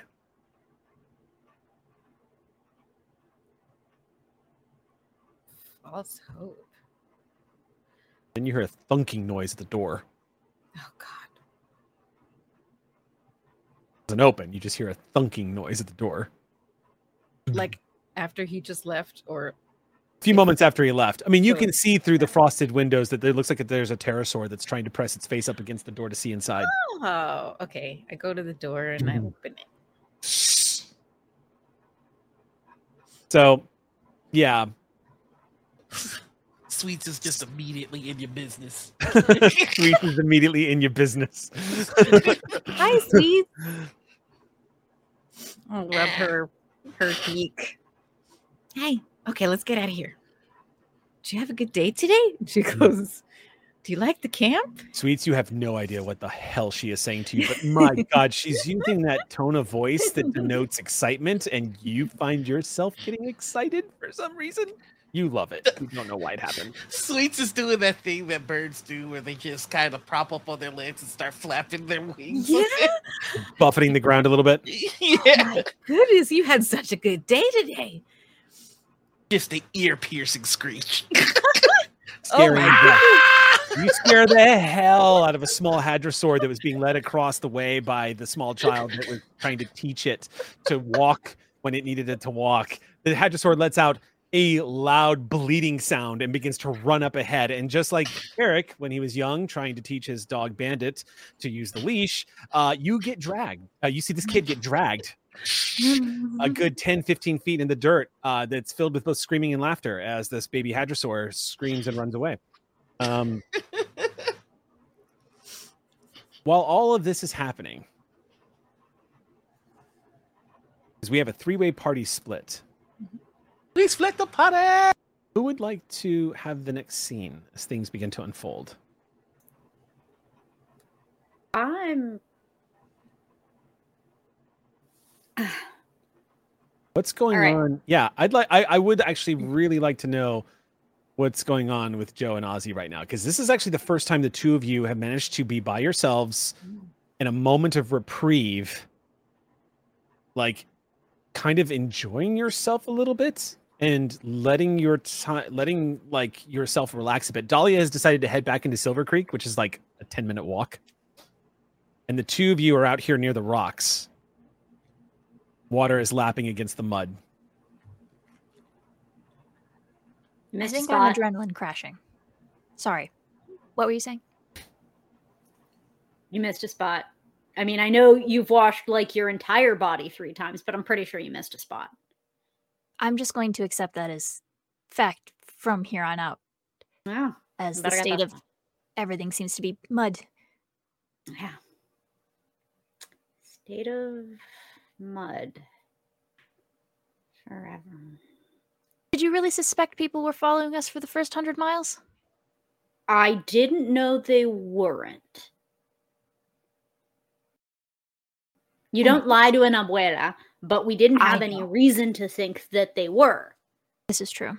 We think I still think they might wanna, but that doesn't mean that they can or they have. And this is really far and it sucked to get here. So I'm not assuming they know, but I'm not assuming they won't eventually f- like stuff like that building doesn't get built that they wouldn't have been aware of it in Kalina or something. They have to have old records or something that this exists here. I guess logically, they would be way more suited to have tracked us down if they were going to. Maybe it would have been done already. Right. So earlier on, they have the equipment advantage, and then later on, we have the search radius advantage. That that was that was my thought. But I don't know they're not gonna come. And the thing Dr. Molina said about the families makes me feel guilty. Yes, I believe that was her intent. It worked. Yeah, yeah.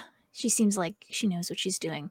Um maybe if I can get access to someone's computer, I could try to skim some stuff from Kaleno and see if I can find any mention of any kind of search. Maybe just ease our minds a little bit. But I Would that alert them?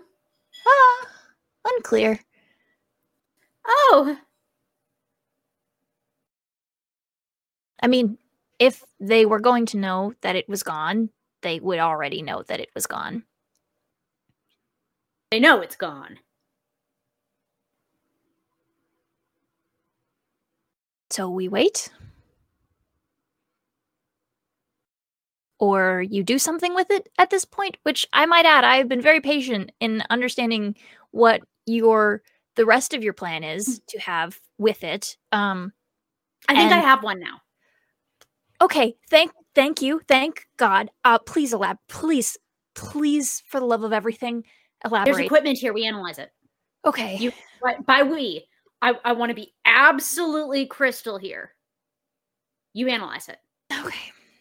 Yeah, that that tracks. Um We have I- to know what it does, how it works, and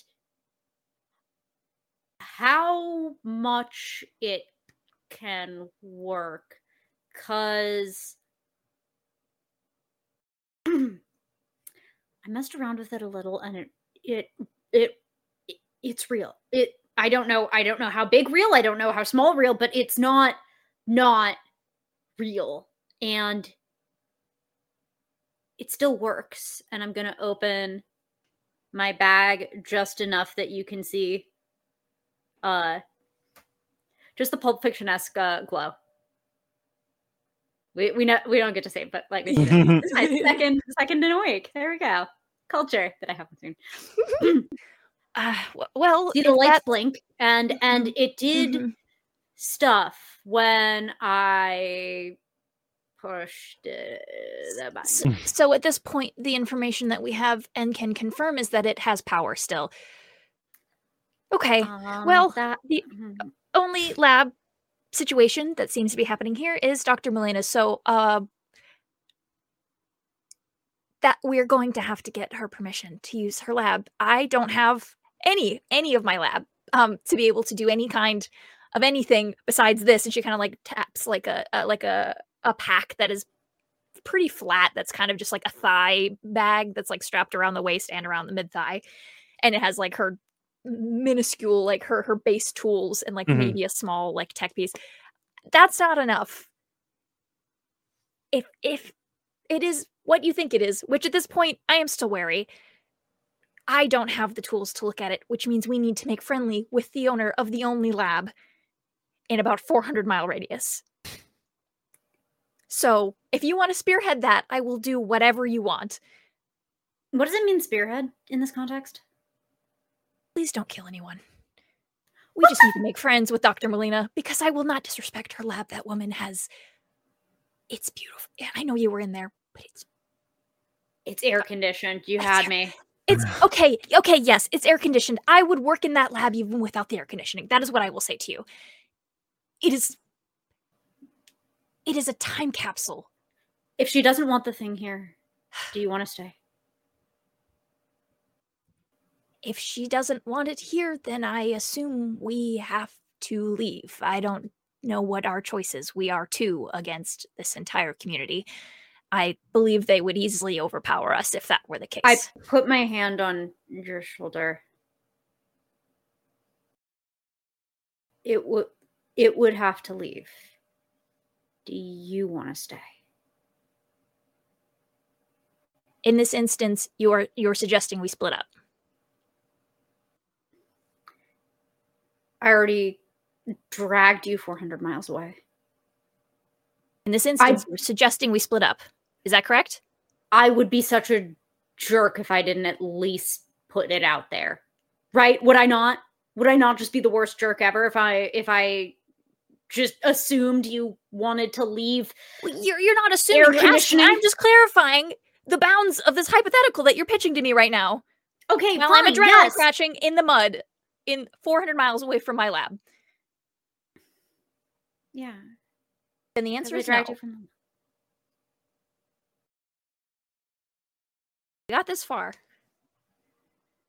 Yeah, but there's no farther. I don't think about it. Your adrenaline crashing. No one can make decisions on adrenaline crash, especially Well, not in the mud. Actually, uh, I mean, biologically, that's what adrenaline is for, is to be able to make better decisions with the adrenaline. And I guess on And the then you down, crash, and crash. then it's and then it's not there anymore. but I am more clear-headed than I was while being adrenaline. But I'm still winning the argument, so Yeah. That's probably indicative enough. yeah. You missed a spot. She flicks like mud at your face, just like a tiny bit, just like a just like a splatter. Miss a spot. Splish. yes, dunked. Scream, gurgle, and Atticus grunts and blows bubbles in the water. Ugh. Yep. While this is happening, Zach, if you could please make me Yeah. make me a survival check. Okay. And your ability to sense dinosaurs does come into play here. Okay. I, I So- was also going to ask about danger sense as well, if I might be able to lead on that. Is that a, is that something you spend points for? Uh, danger sense. What does that do for I, you? I have it here. I wrote it. Might I think that's an initiative bonus, but we'll, Oh, you're right. It is an initiative. That's what I bonus. thought. Never mind. Yeah. Isn't All there right. something you have with detecting danger? Don't you? Um, Is it related to initiative? Yeah, that's that's the one that is the initiative. That's the Right. danger sense one. yeah. So go ahead and roll me a d20, but you're going to get to ease it by one. I'm going to set the difficulty of this at three, so it's going to start. You're going to need a difficulty two, so you'll need a six or better. All right, there is one other thing that I'd like to argue for, just Yeah. to see if it, uh, just to see if it might help me, uh, and that is discover dinos, uh, discover dinosaurs. Is that a skill? That is, in fact, the skill. Yes, Because you can only Uh, use one skill at a time when it comes to easing something. So you could Mm. do one or the other, but you can't use two skills to ease something. All right, then I'll just use the one that I'm already. Using. okay, cool. So in which All right. case, yeah, you'll need a six or better on a d20. Yeah, that's Okay. a five. Okay. You are momentarily distracted as you're heading towards the boundaries of Red Jaw Wilds.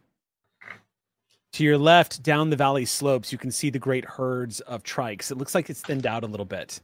Some of the younger males have probably given up because once you get into a fight with one of the other males and you break a horn or lose, that's the end of mating season for you. Yeah. So it looks like it's thinned out a little bit. Um, but it's still still something of a raver going on down there. As you're moving towards the boundaries of the woods, you're distracted ever so briefly by the raucous call of Kimmy, who is just very excited to be coming uh, near the outskirts of the Red Jaw Wilds. And in that moment, with the grass has grown tall as it's early spring, you completely miss that the indentation you just stepped into and out of as you're heading towards is in fact the footprint of a large predator. Completely missing it as you begin to advance towards the boundaries of the woods. And that is where we are going to pause for our break. Oh no!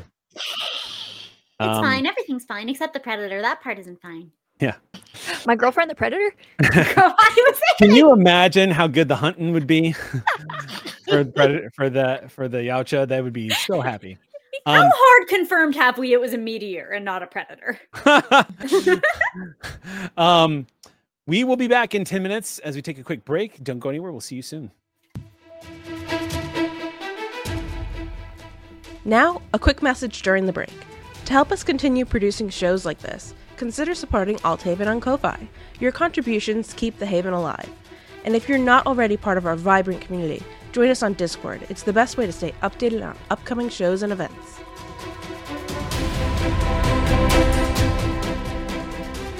Welcome back to the Cretaceous period, everyone. Let's go ahead and jump right back in where we left off. Uh, we had our intrepid adventurer Zach journeying off into the Red Jaw Wilds uh, with Tara in tow and your pterosaur swimming, uh, flying overhead. Um, you've just moved past this large footprint that you've missed, and as you're stepping into the great ferns of these huge trees, Zach, you begin to feel the immediate sense that you are being watched. Red Jaw Wilds always gives you that feeling. This is a very dangerous area because, as you have come to know, and as many who have learned how to survive here in the Cretaceous period, the largest predators have to rely upon trees in order to ambush their prey. They're simply too large to sim- approach out in the open and charge after them. And they are very good at moving quietly and slowly through large tree lines like this. And many of them are camouflaged and know how to use it to their advantage. Raptors, in particular, are very good, particularly near water sources. You're keeping track of that as you guys enter into this place. It's also worth noting that Kimmy is a little more limited here in the tree lines of Red Jaw Wilds. It's never fun. Kimmy, however, is a large enough pterosaur that when she touches down and starts walking, folding those great wings up underneath those elbow joints and just starting strutting along on those small legs, just kind of like a tripod like movements of like one to the other and the next. Um, most animals get out of the way. Pterosaurs are predatorial onto their own nature, and so a lot of them just don't want to deal with it. But Red Jaw Wilds is where they tell you to always keep your guard up, and that you could be hunted and not know it journeying through here. So as soon as you guys enter into the wilds, you see pulling those curls back, tying it up tight. You see Tara is taking all the precautions, so she's just immediately starts looking around, puts her hair in the tie, immediately unclasps a small dagger, slides it into a sheath that's up on her chest, and readies her glaive. And she goes, "All right, always fun." Always fun. You got a lock on anything? She squats down and touches the soil and runs her hands over it for a second. She just opens her mouth and starts breathing in and smelling the air at the same time, just almost like a crocodile does. And you see her take a few moments to take it all in. She goes, Fucking trikes are making it hard to smell anything else right now. Yeah, they tend to get this way around this season. Know that's going to mean, though? It's going to mean it's going to be hard to smell anything else coming nearby or hear anything else coming nearby. But if there's this many trikes nearby, you can bet your ass there's going to be some big sharp tooth wandering around out here. Yeah, it's a feeding frenzy. It's just all you can eat. They just gotta find the trikes. All right. Well, let's keep moving on. We stay still, we get killed. Okay. The two of you begin to push your way in. Kimmy doing the best that she can, following after you. Uh, Let me- think Go ahead. I think I might actually give Kimmy uh the gesture to like it's okay for you to take to the skies. Like, Stay above the tree lines. yeah. I mean, you can always call Kimmy back, much like a falcon. Kimmy will know exactly when you've exited Yeah. the Red Jaw Wilds and she'll fly back. I mean, there's been more than a separate occasions where, like, sometimes in Silver Creek, a big storm hits and they cannot keep the dinos inside the the walls of Silver Creek. The best thing they can do is set them loose so that they can go fend for themselves as the storm blows by. Kimmy knows where to go, so if you need her to, she can. yeah. Uh, yeah, But you're gonna Zach's have just- to you're gonna have to roll to give her the command, though. Yeah, Zach's gonna walk over and uh, just go. There's no reason for us both to be crawling in the muck. Uh, and I am gonna give her the command, and here I go rolling for it. Okay, so it's a three. Let's see if I got enough badges to Do you have trade. like an no, hol- drop? yeah, I was gonna say you should have something that helps you manage dinosaurs or communicate with dinosaurs, correct? Oh yes, I do. I've got walking with dinos, and I've got discover dinos. But walking with dinos is the one that lets me communicate with them. Uh, excellent. Then that's gonna immediately ease it by one. So you need a six or better. I got an eleven. Okay, Ki- Kimmy, you basically gets it. understand. Yeah. Her little thing, like her, she has like a little chomp that she does, not like snap, but just like the little clicks that she does um, with her her big beak. Um, and she'll kind of like it'll be hard to take off here. I think she'll probably have like a have to do a couple steps because we're in like the big tree, so like all of the all of the like above us is uh the foliage the trees kind of start to connect near the top. So she's probably gonna have to like do like a very strange takeoff and then kind of have to find a breakthrough, find an area with a with an open to get up and out if she's going above the trees. All It takes her a few minutes, but Kimmy seems to mm-hmm. find her way. After she's Yeah. gone, you feel very exposed. I mean, it's already tricky with Kimmy underneath the canopy of these great trees, but now it's just you and Tara. And the two of you kind of feel like lambs out here. Um, the only your your number one protective asset right now is stealth and perception. Yeah, and, uh, and uh, Zach's gonna communicate that. Just go. Uh, we've got to rely on being quiet and being fast. You ready? She nods, keeping conversation to a minimum. She just nods to you. And the two of you press on into the wilds. I'm going to need a stealth check from you. Okay. Make me a stealth check. And then, of course, Mm. during the break, you uh, you went back and reviewed the ability that you have that lets you keep track of all the big uglies that might be coming around to visit you. Oh yeah, we're gonna we're gonna we're gonna use that ability. I'm going to get a Uh, comment fir- from Sam in a few minutes, and it's going to be, "How dare you call dinosaurs ugly, you son of a bitch." All right, so stealth. I will be rolling speed. I'm assuming, correct? Um, yes, that is correct. It is a speed check. And that does mean you, if you do spend effort because of your armor rating, it's going to cost you two more than usual. I'm just gonna. I'm just gonna. Oh, oh wait, I can argue to try and drop this down too, right? If you've got skills for it, yes, Oh, oh, you can spend effort. Mm, It's up to you. okay. All right, I'm, I'm I'm gonna channel my inner Bonnie. Um, You're going to use acrobatics somehow to, to mitigate. well, not acrobatics, but I was gonna say running and climbing with my physical skills. Mhm. We could we we could be traversing through the tree line. We know how to do it. Maybe, Um, maybe. there was a system set up. Yeah, you're not going to be able to parkour across the trees, sadly. If there was a system Curses. yeah, if there was a system set up like wires or anything, I mean, honestly, something to look into and maybe a project to visit with the elders at Silver Creek because if you guys set up a canopy system on the outskirts of Red Jaw Wilds, you have a hell of an early warning system as well as a protective perimeter for predators and invaders.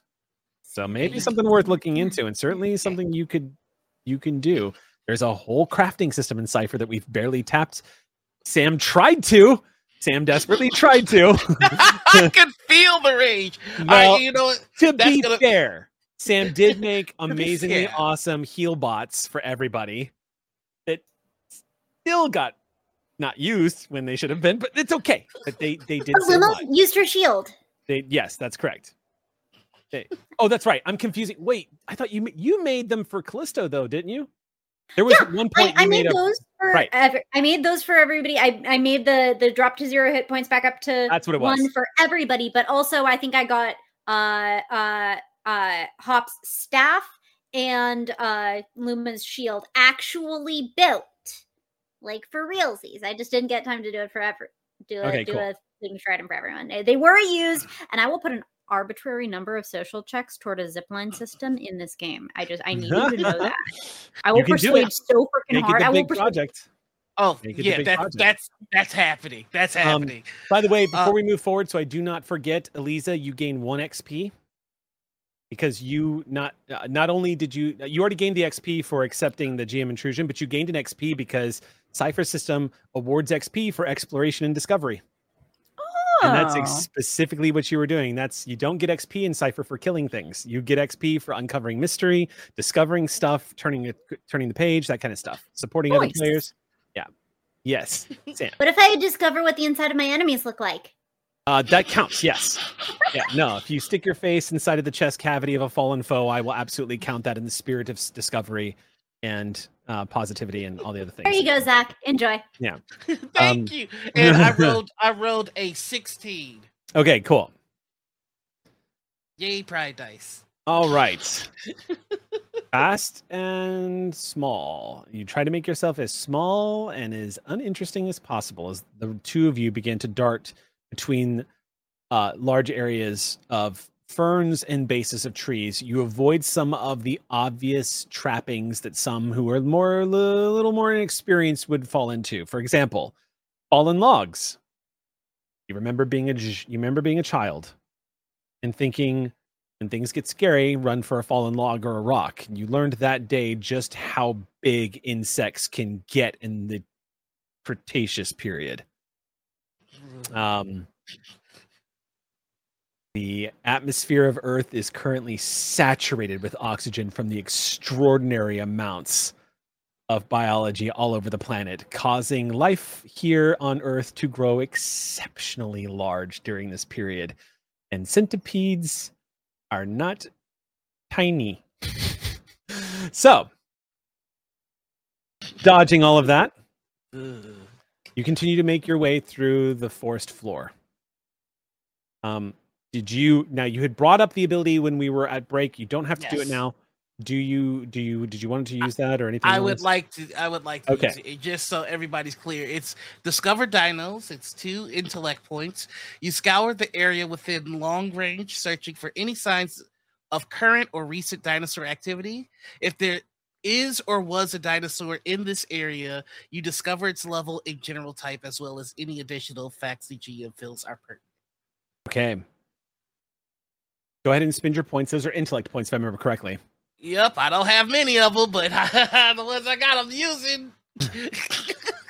Um, interestingly enough, because this was brought up in chat, and I just want to point at it, spiders actually did not grow shockingly huge like you might think they did. Believe it or not, there were some big ones, but not any particularly bigger than they are today. But we'll move on because there's some of us who have arachnophobia and we don't want to go in there. Um, but, um, so it's about 15 or so minutes about where you would expect because you've left the tree line far behind you and now you just have again the dappled shafts of light piercing the treetops um, and a little bit of the darkness of the forest around you. The fact that it's now partly cloudy overhead is making the forest a little darker than normal. So you are paying close attention to the sounds of wildlife around you to make sure that there is no other animals that are alerting you to the oncoming onset of predators. You do have a few moments where you step across what looks like small little theropods that are just kind of darting through the uh the underbrush but nothing nothing alarming. Then you come across some tracks. When you freeze and squat down tara joins you and squats down too and the two of you kind of pull some of the brush and fallen needles out of the way to take a good look at what you're looking at what you're seeing. You see what looks like a large multi-toed footprint from the impression the way it's sunken in into the soft soil you would guess it's probably weighs in somewhere close to about three and a half to four tons. And it immediately sparks an instinct to look around for any other signs of passage. None no tail marks no nothing. Two-legged you meet tara's gaze as the both of you mouth the word at the same time t-rex at least one of them. It's not unusual for them to hunt in pairs. But if they're this close to the tree line, it's because they know the trikes are out there having a party. This set of footprints, however, does not look like it's headed in the direction of the tree line. You had to guess, you would say this was an adult T Rex. Um, hard to say how old the track is, though but your instinct tells you probably still in the area. Doesn't look like Stripe's footprint, not big enough.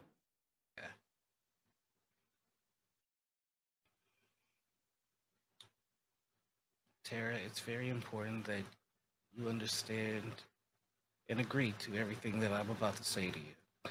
If we come across this T Rex and I give you the order to run, you are to run, no hesitation, okay? She nods. Keep moving, stay quiet, stay small, stay boring. She nods again.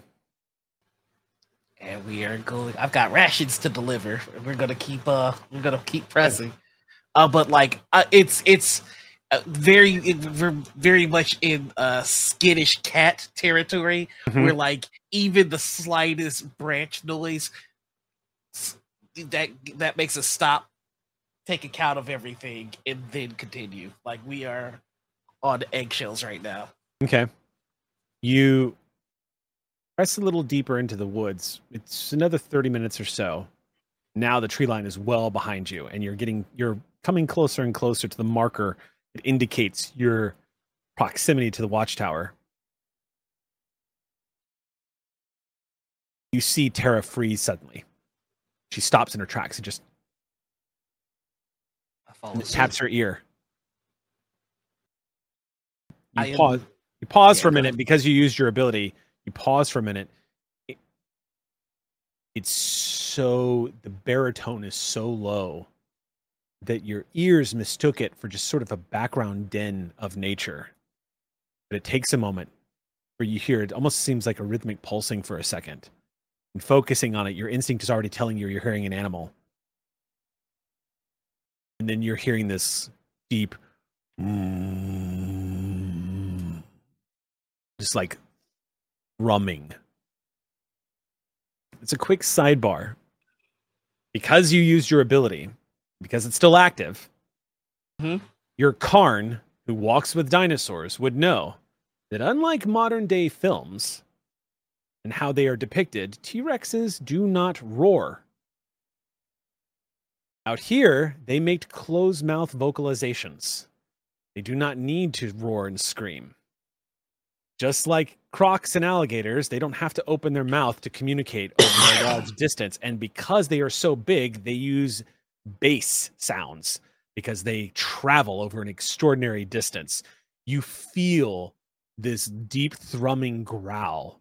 It must be resonating from quite a distance away, but you can feel it in your bones. It activates this primal instinct to run in terror. But you sit there and sit in it for a second, resisting the temptation to flee in a panic, like other animals are probably doing in the vicinity right now. Also, if a T Rex is vocalizing out there right now, it may not be hunting. So you kind of catch yourselves looking at each other for a moment and waiting. And it occurs to you, being the expert Karn here, and she's kind of looking to you for advice. You begin to realize to your relief, Zach, it's distant and it's probably moving away.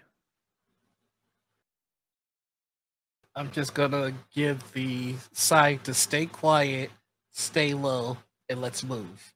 She nods. Could be a And, window of uh, opportunity because if there's a T Rex out there making some noise, it's very likely the smaller predators are giving it a wide space. Yeah, I, but at this point, I think uh, it's gonna be bow in hand.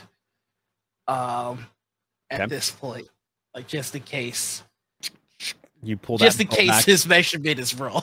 sort of like zero dawn style technological looking bow that's kind of a mix of modern and, and advanced technologies. Kind of glows a little softly as you pull the pull it tight just to make sure that the strings are good to go.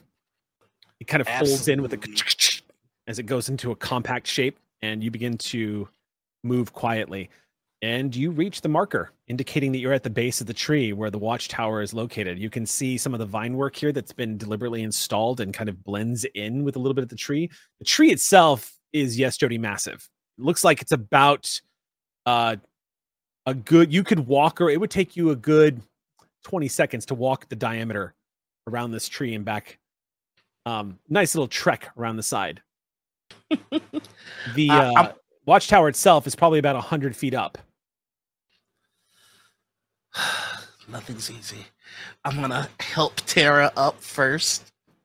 okay. Uh, she just grabs hold of one of the vines and starts putting herself into the small harness that's been set up here and hidden uh, once she's once she's clear, I'm gonna follow behind and uh, okay uh, immediately head to whoever needs these rations. Hunger It's- is not something to play with.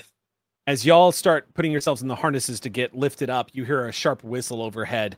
As it's too far to call down, you recognize somebody just waving a small form up in the trees that's built up there, uh, waving down to you, indicating that they're ready to pull you up and they've spotted you.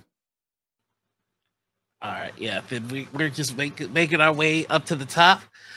Uh, I'm gonna take a deep sigh of relief and go. Uh, all things considered, nice little stroll. Now we have to go back. She shrugs with a smile on her face.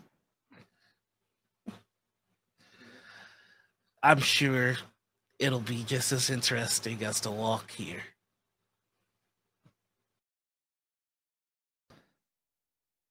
All right. When you get to the top, after a beautiful ascent where you get to look out over this great forest and the harness slowly being raised up, raised up, raised up, um, the sounds of the forest become something of a soft din down below. Up here, it's different. You can hear a lot of the wildlife that that lives above the treetops. Not so many in the treetops. Although you do spot as you're coming up about maybe 60 feet away, probably the largest bee nest you've ever seen in your life. It's a colony that looks like it takes up a large swath of one of these tree branches, and there is a black swarm of moving shapes around it. You can hear them easily from up here. Probably a bee nest that's the size of what we would consider a small car. And it looks like it's just built up onto the side. Um, maybe about 60 feet up. I hate bees. She smirks as she's being lifted up. She says, You can hate bees all you want, but I see lots and lots of honey. You'll earn it. I'll earn it. I'll get that honey. Make sure you get enough to share for the rest of us. Oh, now you want my honey. oh, I love I to- honey. I, hate I have to go get it for you, huh? That's the way this is working. Well, considering that I saw a certain someone almost freeze to death at the mere thought of a T Rex, Damn I think I think you owe me one. Oh, I owe you. Okay. She's got a smile on her face. You guys reach the top. Um, you recognize the gentleman up here as a guy named Vecker. V E K K E R. Call him Vec for short. Um, he's an older gentleman, probably in his uh, maybe late 50s. Judging from the weather worn skin, he has spent most of his time doing exactly what you do. He spends his time outside, running around, risking his life, fighting and helping dinosaurs. Uh, when you get to the top, he says, "Uh, There you are. Let me pull you up. Please tell me you brought me some food. Uh, sorry it's late, but here is the the rations that you were owed. Thank you. Thank you. Thank you. Don't mind me. I'm just going to sit down and have my first meal in a day. Know, for someone stationed on a tree, you would think you'd use the shade to avoid getting such a wicked tan. Ugh, nothing's going to save me from that now. Spent too much time on the chalk road. Do you have any trouble getting out here? As he goes and he sits down, he leans up against this balcony to give you an idea of where you guys are right now. I don't want to, don't, I, I encourage you not to necessarily picture Ewok Village because what you see up here on the on this tree is a little more technologically advanced. It looks like some of the tech has actually been used to create metal platforms that are secured fast, uh, perfectly into the sides of the tree. You know this was done because some of the some of the tech that is used up here can help camouflage a lot of the harnesses and stuff like that. There is force field technology that is used up here. It's not very reliable, sadly, because it needs to be maintained. It's over 100 years old. um, but for the most part, you have yourself a small little fortress capable of holding up to 12 people. So he leans up against one of these metal railings that overlooks the forest. Anybody else who didn't know how safe it was up here would be horrified by the height and the sheer drop that's behind him. But like some kind of badass that he is, he just leans up against the railing like he's immortal and starts eating these ration packs. You see him peel them on, peel them open. He goes, mmm. Synthesized eggs. I've been looking forward to this one. You know, there's nothing wrong with going out and hunting. I know. I've just had so many bad experiences hunting in the Red Jaw. Yeah, I can imagine. I'll get on the folks back at uh, HQ to make sure that your next batch of rations aren't so late. Can't have you being hungry up here. Hmm. What's going on back at the creek? Any news? Anything I need to know about? Horny Trike said we got ourselves a butterfly in the mix. He lowers his food and looks at you for a second. He goes, "Butterfly at Silver Creek. Anybody we anyone we know?" Can't say that I'm too familiar, but then again, you know, I try to avoid. Do you hear the name Aldane get thrown around? Can't say that I did. Christ, Zach. I ask for news. What are you doing? You're not bringing me anything. You tell me Oh, I- juicy information like that, and then you're like, oh, "I don't know." Well, it's called keeping you uh keeping you apprised and wanting. Now you've got something to want. I've got something to live for. here. Yep. Nope. It's good. It's good. Really, you should have that tan looked at. Um, you're starting to lobster. Oh, it's fine. I'll feel it in a few days, and I'll get treated as usual, and we'll move on. How are you doing, Tara? She just smiles as she pulls out her own rations and starts eating. She goes, "Came across some Rex tracks on the way here." He, nods and goes, "I saw a few of them pass below me about two days ago. pair of them. Figured they'd probably be here because of the herd. I didn't know how big the herd had gotten, though. Any signs of stripes? No sign of stripe. Not this season, anyway. But if there's strikes out there mating, you know, Stripe will be here in just a matter of time. This is her territory. I see two T Rexes wandering around without Stripe nearby. She's going to get angry. She's going to find out they're here. Though she's not stupid enough to attack a pair. She'll probably try to catch them when they're not next to each other. Either way, that could lead to chaotic work for us. We should we should monitor the situation. Speaking of, he's gonna kind of look. Make a perception Uh, check. Yep. Yep, Here if you've- go. You've got anything that'll help you monitor. You can see out over the canopy of trees. This is one of the tallest trees near the uh, tree line of the Red Jaw. So go ahead and make your I've- roll. I've got nothing. Okay. So it's a standard roll, but I'm increasing the difficulty because A, it's gotten darker out, and B, you're looking through tree branches. So it's going to be a little challenging. I'm going to set the difficulty at four to need a 12 Okay. or better. cool. You can spend effort using intellect. Uh, I do not have enough intellect points to. Spend. That's fair. Yeah, and getting Uh, exhausted out here is not a good idea. Yep. So I uh, I did roll a fifteen. Okay. I forgot what the I forgot what the DC was. It was 12. You're good. oh, okay. Yeah. So, yeah, yeah. you needed. All right. You glance out.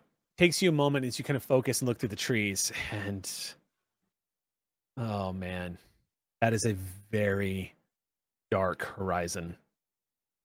As you glance out over the mountain sky, looks like it's probably blowing in from across the Spine Mountains, just to the west of Silver Creek. So it's probably a couple of days away. But judging from the sheer size, it's either a hell of a rainstorm or worse. Tara, I'm just gonna point.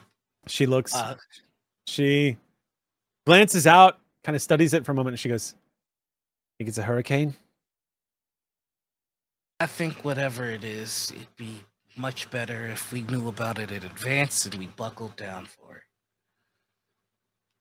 So we're gonna need Sliding into back. the sliding into camera frame. you see Vec go, Oh shit, yeah, I didn't even notice that. I was too busy looking at the big dinos at my feet. You should probably start noticing that. Well, someone was supposed to relieve me yesterday. No one showed up. I'll make sure that whoever missed that assignment doesn't hear the end of it. Good, because I need to be relieved and I need to know am I being called down if there's going to be some kind of storm blowing in? Because I don't, it's not the place I want to be if there's a hurricane blowing through here. Yeah.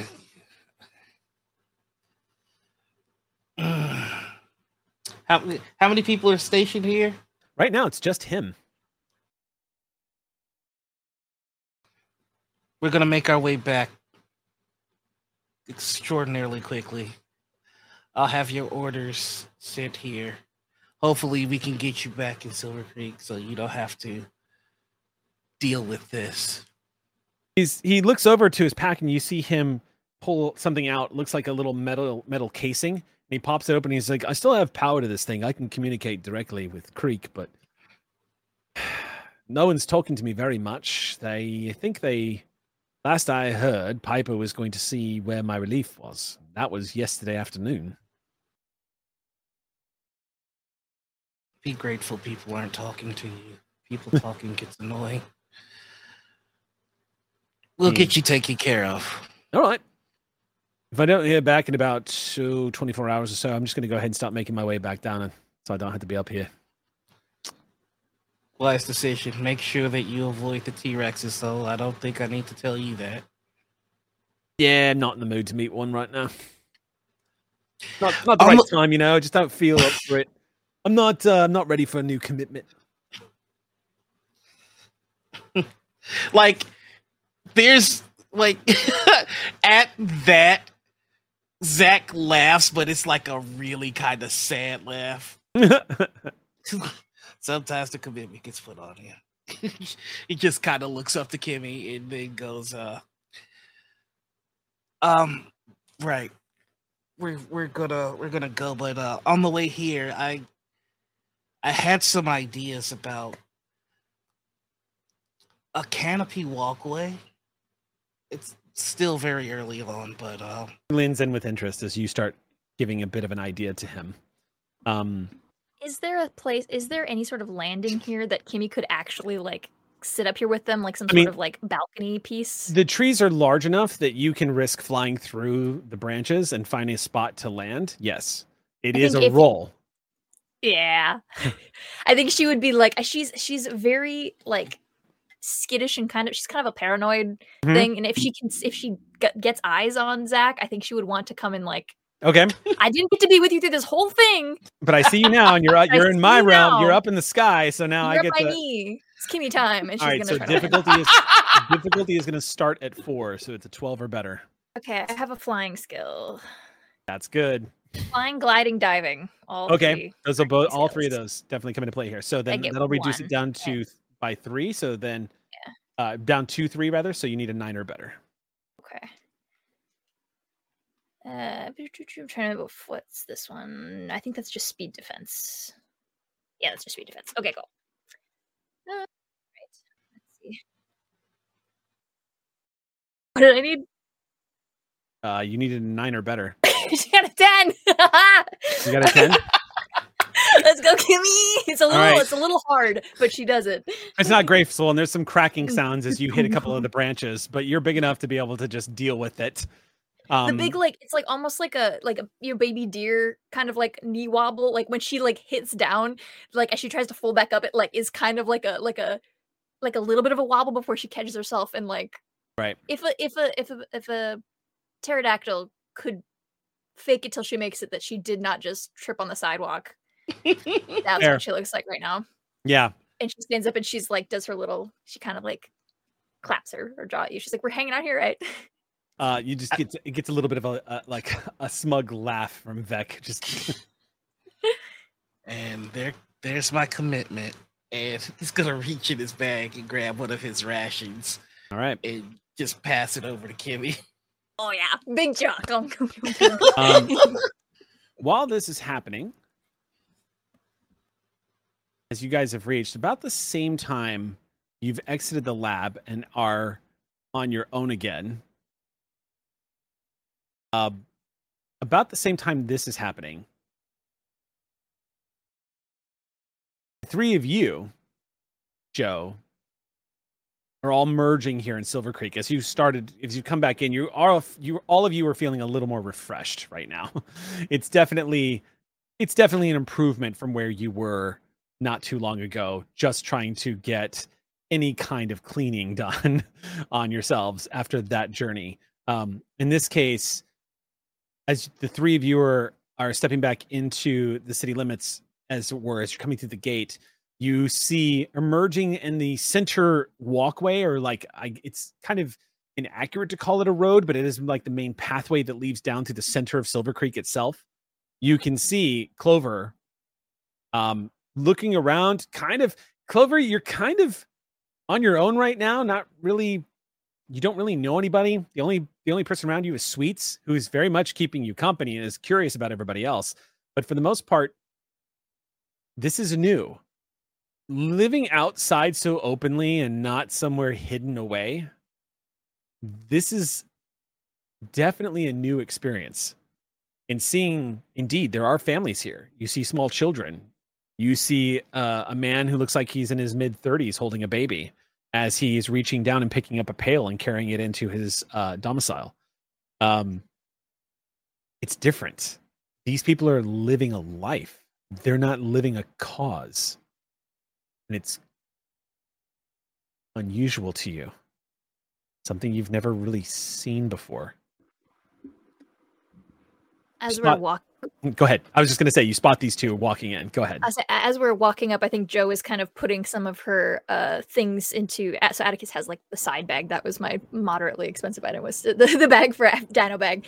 She's kind of putting her things in, and uh, to Ozzy saying, "We should find someone to ask what their rules and regulations are for where we can home him for the evening because it seems like it's different everywhere, and I don't know exactly what that's going to look like. And I think as she's like tapering off in that conversation, she goes, "Oh hi!" Like as we like 50 feet away, like sees Clover and is done with that line of thought entirely.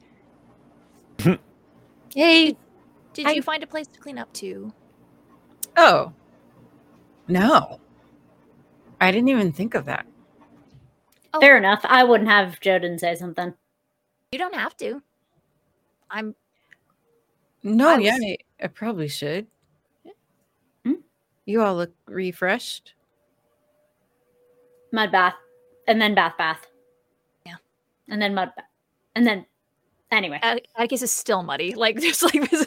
like- Oh, and just on top of the frill, Vern. Oh, Vern sees sees their friend and just scampers from Ozzy over to Atticus. oh wait, y'all have been together already, yeah. So yeah. Yeah. We could- could Well, Vern- though Vern does now see friend the other Clover friend, other and, friend, and friend yeah. Sweets. Mm-hmm. Yeah, This is itself a potential class for grading. tiny squeaks. Are you also intending on staying in town, or was this just a a foot note in your journey? I must admit, I don't know much about your plans. Uh, right. I I didn't really have plans, just to kind of find a place to not be where I was before. um, so here. this place seems nice, and there's lots of cool stuff to discover and learn. And I feel like maybe I could have a, a role here. I could pitch in. So yeah, I think I might. I think I'll stay if they'll let me stay. Oh, Seems I like see what it is. What? I see right through you. What? What do you mean? What? You're here for the air conditioning, aren't you? Oh. uh. It's okay. Don't be embarrassed. It's fantastic. I did. I just kind of want to live in that lab and and not really for the lab work. So strange. You walk inside and it feels like after a really long cold rain, but it's inside. and all night- it feels like nighttime, like but inside. It's so strange. I love You know, it. they couldn't build uh, technology that wouldn't stick us here, but gosh, could they control climate in a little building? wow. Yeah, it's, it's pretty amazing. Um, yes, the AC and all the other tech that I really, really, really want to play with. What caught your attention? Oh my goodness, there's a 3D organic material printer of some kind. Oh yes, we use that to integrate uh, biotechnology and cybernetics and biorobotics, Oh my. It's and I'm sure other others too. But yeah, I just I never saw things like that. I mean, I I built my own things, so it was like small little things, but these like big machines that have these amazing purposes like oh, I can't wait to get my hands on some of those. I'd love to see the things you've built. Do you? What kind of? I feel like this is the most they've talked, like in their entire This time.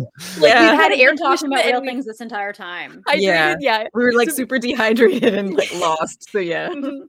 and so I think there's like, oh, okay, well, we have a wavelength. I think moment for Joe, like, oh, I will. ca- Well, I'd, I'd love to hear about the things that that interest you. It seems obviously technological. I, I mean, it's as uh, my expertise, but I, I, if you are an inventor of some kind, that would be fascinating to hear about. Yeah, I well, I once built um, a solar power source so it could capture the power of sunlight and um, power small devices that got Even through the canopy. Um, Oh, canopy. Sorry to hear that. Oh, uh, yeah. I mean, almost everything. I so built, Ozzy, Ozzy shovels. Mm. Ozzy just yeah, Ozzy you'll turn around and story. Ozzy, Ozzy is done. Ozzy has more exploring to do, more new people to bother, more new like, what's this? What's this? What's this? That's What's so this? funny. What's this? I, I already know all the things Joe is interested in. I've assimilated that information. Yeah, yeah. New No, yeah, Joe is fascinated Enjoy. by yeah, you being a- an, an inventor or a tinkerer kind of a thing. She's like, ooh, we need to talk. Mhm. Uh, oh, and and this these goggles, um, I built these, and I never got to like just wear them out in public. So it's been nice to just do that. Um, what but do they do? so, um, well, I guess I can I can show you. Uh, here, sweets, here. Um, and I take out a little treat from my pocket, give it Roll. to sweets. Oh, yep, yep, absolutely. it's a Yeah. difficulty. Let's see if you got three. enough badges to trade me. Yeah. Um, tell you what though, if you're gonna pull out a treat, yes, always. I will ease the difficulty of the roll by one. So Okay. you need a six or better on a d20 for Great. sweets to understand what you want from them. Okay, I'll just roll that. Otherwise, straight, they're going to be like, "I'm going to take that treat, maybe the hand that's holding it, and then I'm going to do whatever I want." uh let's see if if there is a thing uh for this i think uh, mm, no yeah i think i can just roll it straight Okay. um Sam is like, "Crimes, crimes." a weird Well, no, that would be if the, if the role were gay. Uh, Then it would do. Um yeah I, i'm not finding it right now but i think it's just the go- having the goggles is oh here here, here. Enables the, the thing. oh okay so yeah it's just an action to initiate this is called bird's eye okay, uh So the goggles just work, but to get sweets to exactly right do yeah thing is I'm just get- is to yeah, to put if them on I have sweets. any um if there's anything that helps with this roll but it's not Mhm. Okay. okay six or better. Oh, I got a seven. Ooh, Y'all we are just on- barely getting these rolls. We're tired, Eric. Yeah, yeah. just barely getting these rolls.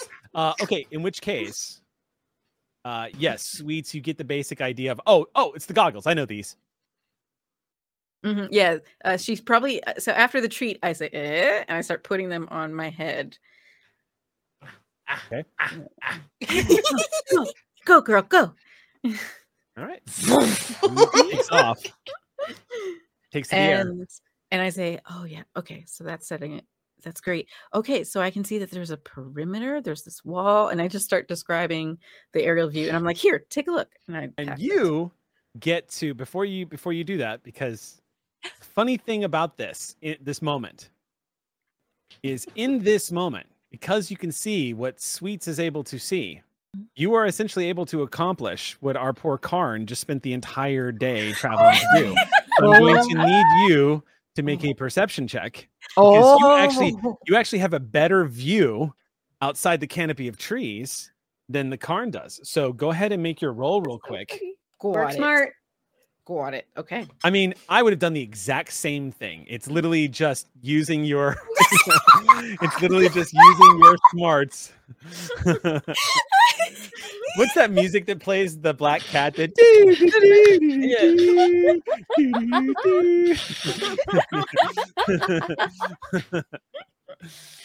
um yeah so your difficulty for this roll is going to be a two so you need a six or better Okay. Is that nor- that's the normal difficulty or adjusted for having it's a standard the- difficulty without anything adjusted to it Oh, well, in that case. So- Um, my gal, my pterosaur gal, is curious, and so Mhm. I gain an asset on all perception tasks when And they it's help. me now a one. listen. you need a three or better on the d20 Well, my God, I hope I get that. Ah, I I could have. I could have died. Hey, this is Oh, what you get that's for not talking to people. You talk to people, you learn still things about die. 'em. yeah. And it's like, don't, be- don't be upset. You could still be eaten. Yeah, it's. Um, it's still a possibility. Oh, you got to talk so- to people, learn things about them. Then you don't have to go make dangerous journeys. As a former member of the Butterflies, you spent most of your life living out in the wilds. Yeah. You know the areas to avoid. You know what to look for. You know the signs. You very much have the very same instincts that Zach does as a Karn. And getting this kind of altitude and being able to see through, it's it's a little tricky. Every time you look through these goggles, first of all, it's it's a little chaotic. Mhm. because much like birds, sweets tends to just dart their very large angular head around to get better angles and like tilt to the side to get a good view of the ground.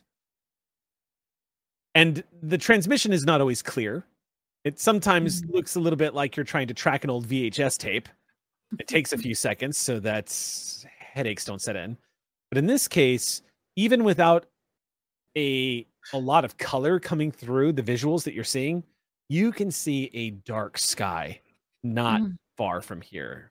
And you get the same estimate that Zach is getting. There's probably a big storm, and it looks like it's moving in the direction of Silver Creek, maybe in about a day, two days tops. Oh. Oh wow.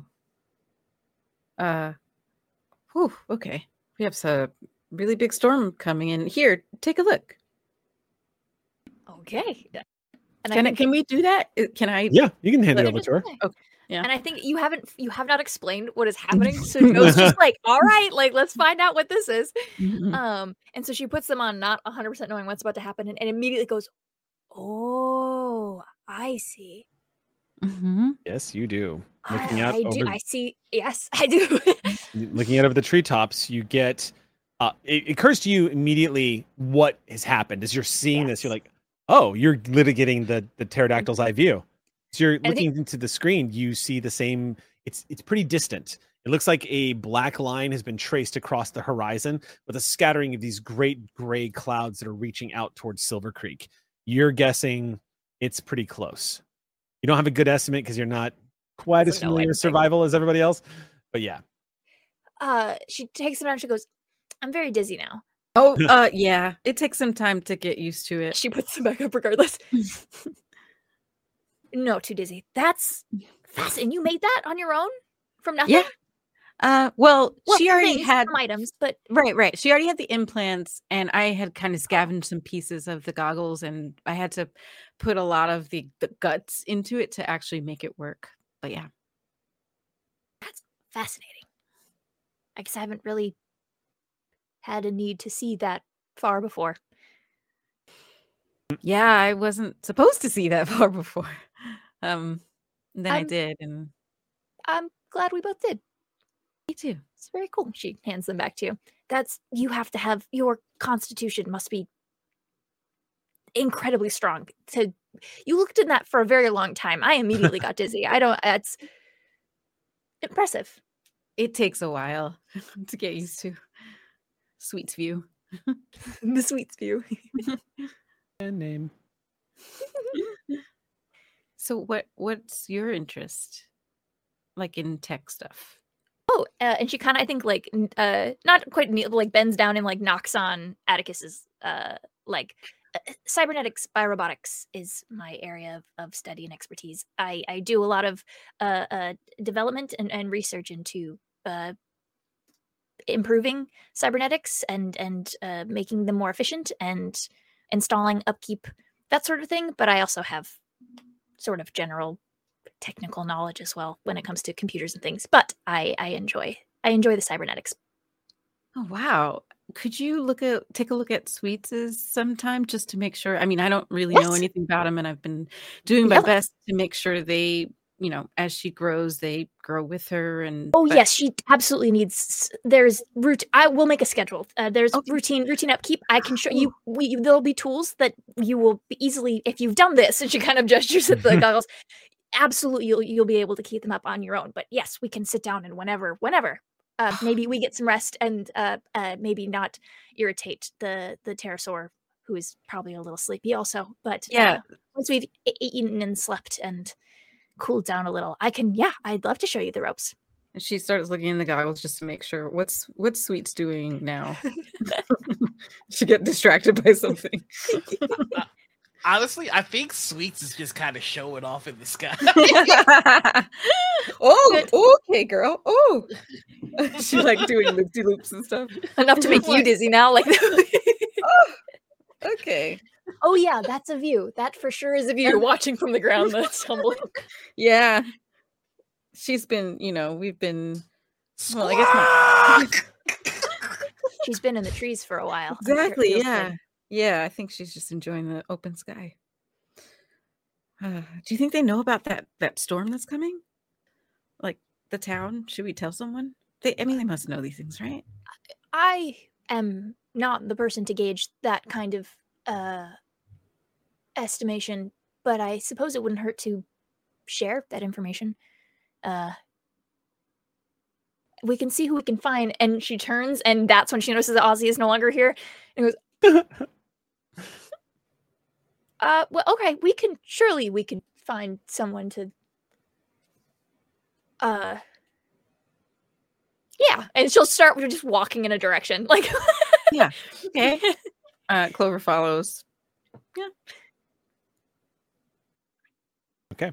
I'm Joe curious. has all the audacity and zero understanding of anything that's happening. I'm I'm curious what Ozzy is up to. Um, mm, I've had so many awful intrusive thoughts. I'm Um, very interested to hear. um, yeah, I think I'm gonna go with that one. Uh, so there was a, um, I want to find Piper. Okay, that's easy. She's up on the wall. She is near the front gates. Looks like she's leaning up against the gate, having a conversation with one of the other guards up there. Um, when I say guards too, it looks like it's pretty chill. Like you don't see people walking the perimeter or anything else like that. It looks like it's mostly people hanging out and having conversations and updating and planning for the next day, kind of thing. Um, Okay. They kind of take shifts, just stepping up onto the walls and looking out and taking a good readout and stuff like that. But the gates of Silver Creek are open. There's some of the herds that are being let out and let back in. Uh, lots of the farmers coming and going, people working out just outside the the walls of Silver Creek. Um, you don't get a sense that the place is on any kind of high alert, but Piper definitely looks like she is eager for there to be one because she walks back and forth like she is just ready for some shit to go down. You can see the way she has a spring in her step. You can see the way she talks to people. She, again, looks a little untested, like she's a little eager. Mm, Um, mm, doesn't take much of a roll to make the Yeah. assessment. okay. Mean, she sees you approach and doesn't say anything. She just glances at you for a moment and then goes back to her conversation. Um, and then looks back at you again to see if it was just sort of like a accidental ma- making eye contact sort of moment. And when she sees you approaching, she nods to the person she's with and she calls out to you and goes, "What's up?" Uh, you got a minute? I got a few questions. You seemed like you know what's up. You seem like um, leadership kind of stuff. So if you're not too busy with that, I don't usually see myself as a walking visitor center, but I can help maybe. And she hops down from where she is and strolls over to you. You can hear the heavy combat boots thudding against these thick boards that she's walking across. She's about maybe 10 feet above you she sits down and lets her feet dangle off. And she goes, What do you need to know? yeah, no, I mean, I, I don't, I don't want to. I know you got a lot of stuff going on. It's just, I mean, am I wrong? You, you seem to have your finger on the pulse. You gonna ask a question? I got stuff to do. Uh, yeah, no. Uh, my buddy has a, a trike friend, and I just wanted to make sure we were abiding by uh, the practices of the town, however that works, kind of thing. Yeah, no, that's fair. She scratches her head a little bit and says, "Yeah, we can't let that trike into the into the town, unfortunately." Hey, rules are rules. We're here to respect that. We just want to know what we should be doing. You know, it have a- seems like y'all aren't strangers to having dinosaurs around. No, no, no. We got a few. We got a pasture that's close by. Uh, Atticus was that his name?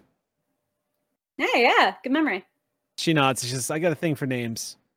Plus, he stands out. He's a big boy with a big metal leg. Um, how old is he? Oh, you know, the age where they get mad at you if I tell you. Right. Okay. Well, yeah, it's gonna be tricky with him if he's if he's old enough. It may not make a difference.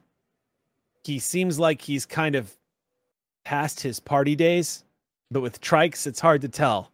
With bulls like him, they'll get excited right up to the very end, but sometimes they don't care so much. If he's the type that's a little more chill, then letting him out into the pasture is not going to be a big deal. Otherwise, uh, it's tricky when there's this much of a herd nearby.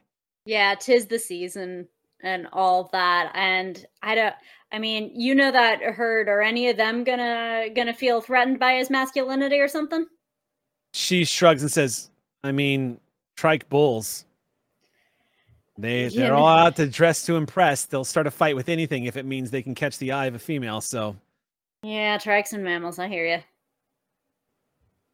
I I just I don't even say anything, but I do it just like take my hand, put it into my pouch, and with my hand over Vern's ears, like, nope, not this mammal. This mammal, you're fine, you're fine. Pat pat. Vern gets a little Vern gets earmuffs basically. Yeah, just a little, little earmuffs while while we're talking about. Sure. Uh, uh, yeah, no, I mean, if if that's good, I'll I'll let her know.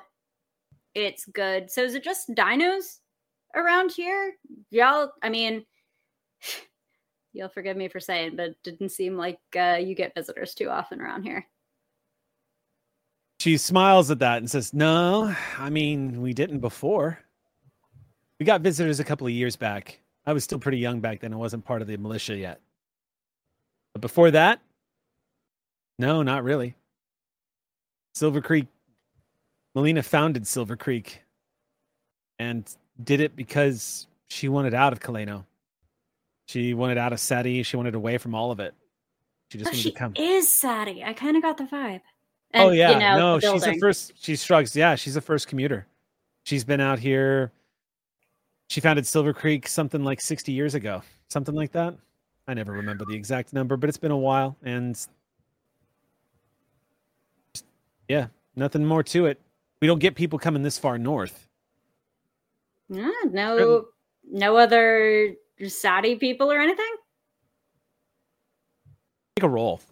Absolutely. Are you trying to be? uh Because uh, I'm sorry. Was there was there any other uh, Eric- motive in this whole conversation? Eric senses Hmm. you're getting at something. I want to see if she senses you're getting at something. Oh, yeah. So no. what? What You and are I, you? Know what's up. yeah yeah yeah so uh go ahead and make your roll and this is a i'm uh, is this like a you're kind of pressing her for information but doing it in a very chill way kind of trying Doing to my get her to very say- best. Started with the butter up. Started Yeah. with the innocent. Que- yeah. No, we see how this is. okay so We go ahead and make go ahead and make your socials check here and if you Uh-huh. have a skill or anything that'll apply and of course you got a mammal it's going to I help do, you with I this have. I have a, I have a bit of mammal. What's You the got- difficulty? yep so What's the the difficulty is going to have started at three you're going to get an Mhm. automatic easing i believe because of your mammal Mammal. because mammal lets you social better it kind of enhances Mammal your social. social.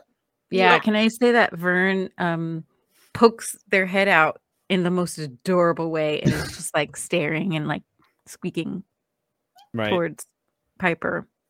That's, I like how the idea. I Vern feels. unearmuffed and and in Yeah. reaction. Hey, wait, what's that? Mhm. Yeah. Yeah, what's what's going on? What's You this? you guys, you guys talking about something? um, Honestly, So then that's going to reduce the difficulty down. So you'll just need a two or uh, difficulty is two. So you need a six or better. All right. Um, and I look, look. I'm plus ça change, plus c'est la même chose. So I would like to take um, I would like to take my persuasion. And I'm gonna spend two points of intellect, and we just lacy it. Just, just You're just gonna lacy it. let it on through. Difficulty on zero. through. You're just gonna auto succeed. yeah. Remember when Sam stopped playing Cypher during our Cypher game? They were just like, I don't want to roll anymore. I'm done.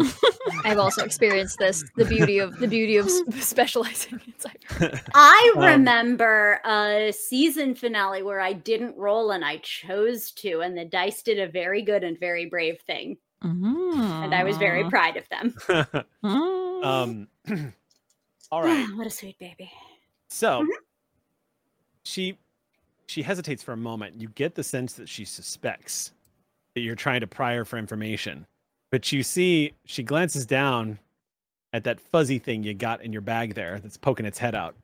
And she it's the subtlety of the innocence of it all. Like maybe you are just an innocent kid asking a question kind of deal. She says what was the question specifically so she answers appropriately? Oh, so you don't uh get any other Sati people besides, you know, and and gestures at me and sort of vaguely Dahlia word. Yeah. Um, she says,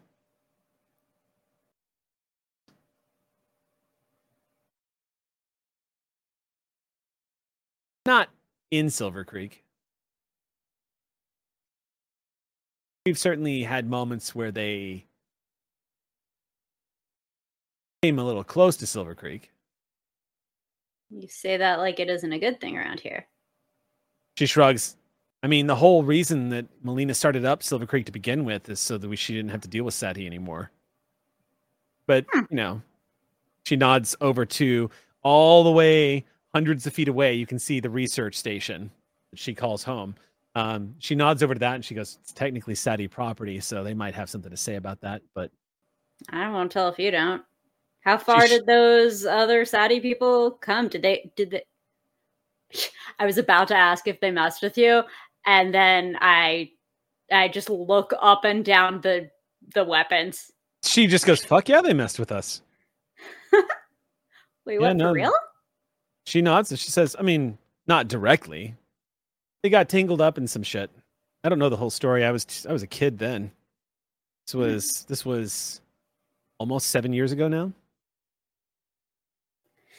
Well, it sounds like you got the better of it if they didn't come back in seven years. Shrugs, says, Nope, haven't seen you're the first Sati we've seen walking through our gates. Eh, put me in the Molina pile. Kalina wasn't for me.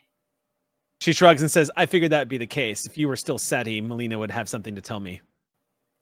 If I were still Sati, I wouldn't make 400 miles worth of trek. I don't think anyone does that. Yeah, I was gonna ask you about that. Who treks through the Red Jaw Wilds for four hundred miles instead of taking a damn boat? Ozzy. Nice to Really?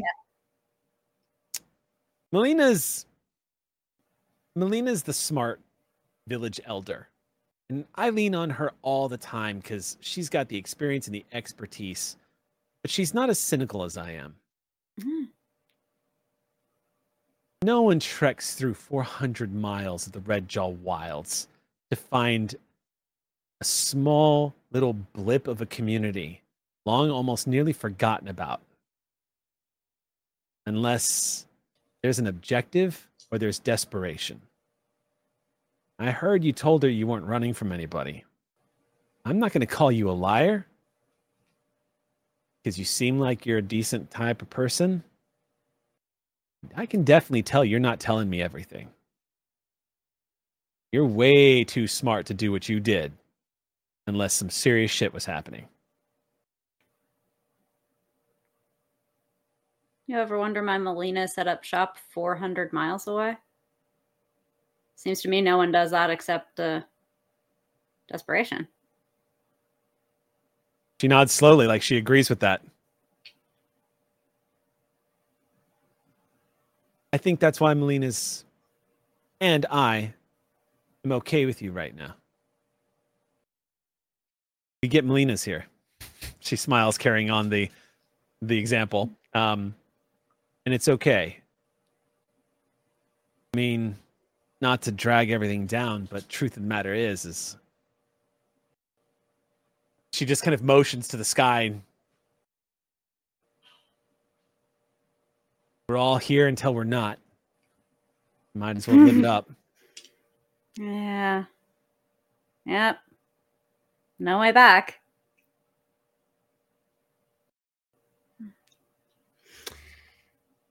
well, I guess I I gotta get settled. Though at least the sun's finally gone. I'm color my hair now. I'll give you some tips. Please do. Number one, it's spring. Do not go to the flats. Stay away from the flats for the next three months. Do not go anywhere near them. No flats No flats. On the heel, Scott. The mosquitoes don't kill you. And the other thing will. You know I'm gonna ask what the other thing is. The other thing is a Deinosuchus named Grimscale. Y'all don't have pick names. Deinosuchus got that Deinosuchus got their name because they earned it. It's Grimscale's swamp, basically. You're looking at a 30 foot crocodile that'll eat just about any damn thing that comes near the banks. Doesn't or matter. I'm if- not looking at it because I don't go to the swamp. Yeah, but he'll make himself known. Stay away. Not even not even the big predators go over to the swamp when it turns springtime. They know better. The dumb ones, well, they end up at the bottom of the Draco split. Nobody sees them again. Oh, fair enough. Stay away from the flats during spring. Stay away from the flats during summer. Fall hits, things get a little bit easier. Weather cools a little bit. Grimjaw gets a little slower, a little less excitable. That kind of mm-hmm. thing. Mosquitoes are gone. Mosquitoes go away about midsummer anyway. So there's also a lot of raptors out there feeding on the mosquitoes. Raptors feed on the mosquitoes and flies when they're babies. Lots of protein out there. So if you want to get yourself a hand of a microraptor, don't go to the flats. So that's the first thing I was going to tell you. No flats. Yeah. Also, stay away from the grass trees. They're to the east of here. Raptors love to hunt in the grass trees. I believe I might have become acquainted. Ah, yeah. It's not too far from the east, but the grass grows about a little taller than your head. Yeah. Raptors love hunting out there. Yeah. I think that's it. Aside from that, oh, and Stripe. Yeah, watch out for Stripe. You don't have to worry about Stripe unless you're going into the Red Jaw. Otherwise, you're fine. Okay, well, I mean, Stripe doesn't sound as bad as Grimscale or anything, so Well, Grimscale won't hunt you. Stripe will. but Grimscale is a feeder of opportunity, the way all of his kind are. Stripe will hunt you. So, you know, just don't go to Red Jaw. You know, the forest that you somehow miraculously survived. yeah. That's where he. Uh, that's where she likes to hunt. That's where she likes to make her territory. And that's it. Aside from that, if you're sticking around, next thing to do is figure out what you're good at, and then put you to work, like the rest of us. Yeah. I'm uh, not a techie like my buddies, but I'm sure I'll figure out something. You'll figure out something. I mean, Michael, look at him. He's a biologist. He's a dinosaur herder. He's a farmer. He doesn't stop doing anything. Oh, I don't know that I'll be that kind of a polymath, but uh, we'll see. No, I'm it's- sure I've got some sort of talent in here somewhere. I'll I'll uh, let you back to it. I, I appreciate the time. She nods again. Visitor Center. sets up and she goes, and if you ever want to, you know, learn how to use a weapon, let me know. There's lots of training that happens out here. Everyone needs to know how to hold a glaive at least once or a gun. I might take you up on that. I'll walk, pause. Sati aren't good people. Sure, some of them are, but She says, honestly, the only Sati people I've ever known are Molina and. Oh, you see her exhale as she says his name. Molina and Becker, but aside from those two, I don't really have much of an opinion. Molina tells us to beware of them, that we've got stuff that they want and they might come looking for it one day. yeah. Well, I didn't say no one was looking. Said no one was after me. Nods slowly and says, That's a good distinction for the protector of Silver Creek to be able to know. See you at training. Yeah. She hops up, heads back to her post. I'm uh, I'm gonna go uh, find Joe and tell her where Atticus can uh, chill out. You're going to find Atticus is going to get himself a nice little spot outside of the gates of Silver Creek. There's plenty of water and trees, lots of grass to eat, and lots of horny other trikes running around out there. Um, cool, awesome. as you're doing that, you're also catching what looks like a very excited Joe handing back scopes. I don't think they got very far. Like Yeah, they did I- not move from that spot. That conversation. I think Yeah. I think honestly, it's you you get there just in time to see the, pulling these scopes off and just Joe going, oh, like like they're gonna throw up, but they're so excited as they hand these scopes yeah, back. it's the, the moment of oh, I'm very dizzy. Like that. That. Um, while this is happening, though, back in the Red Jaw Wilds,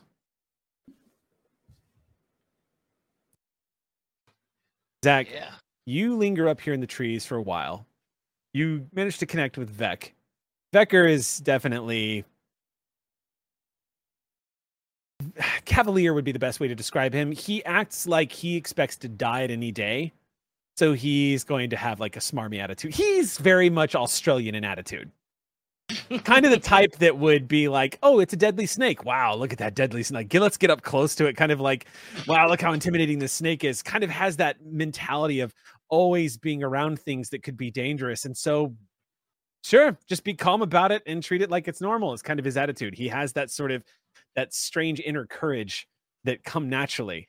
Um he is easy to talk to and you and Tara find yourselves kind of cracking jokes and, and unwinding a little bit.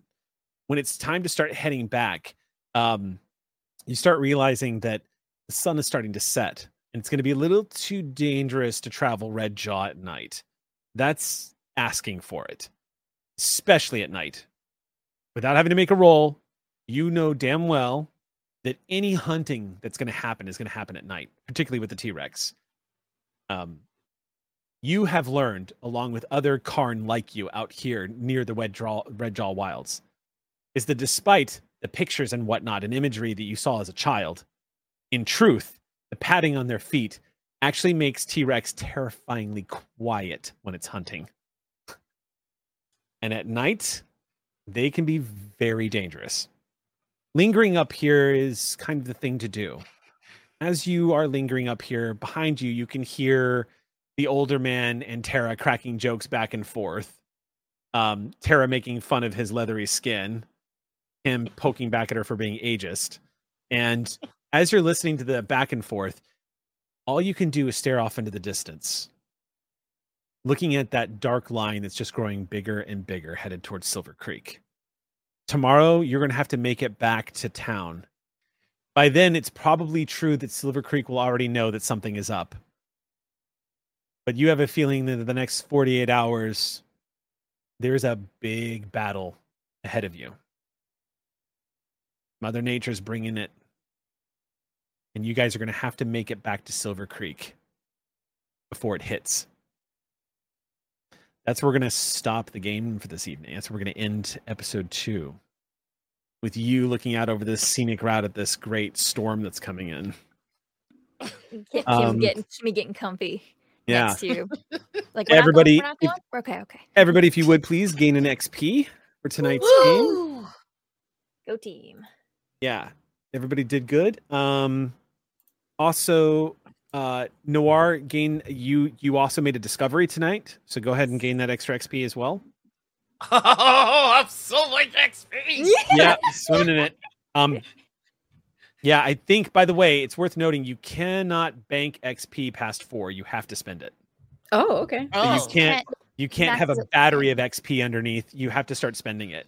Believe it Okay. maxes at 10, your pool. Like Oh, that's correct. Yes, I that's believe you're forced to spend four. Four is when you can take an Four is advancement. when you can. That's correct. but when you can buy bank up to next trade. 10, That's nine thank you or for 10. reminding me. Yeah, so Mhm, ten. mhm.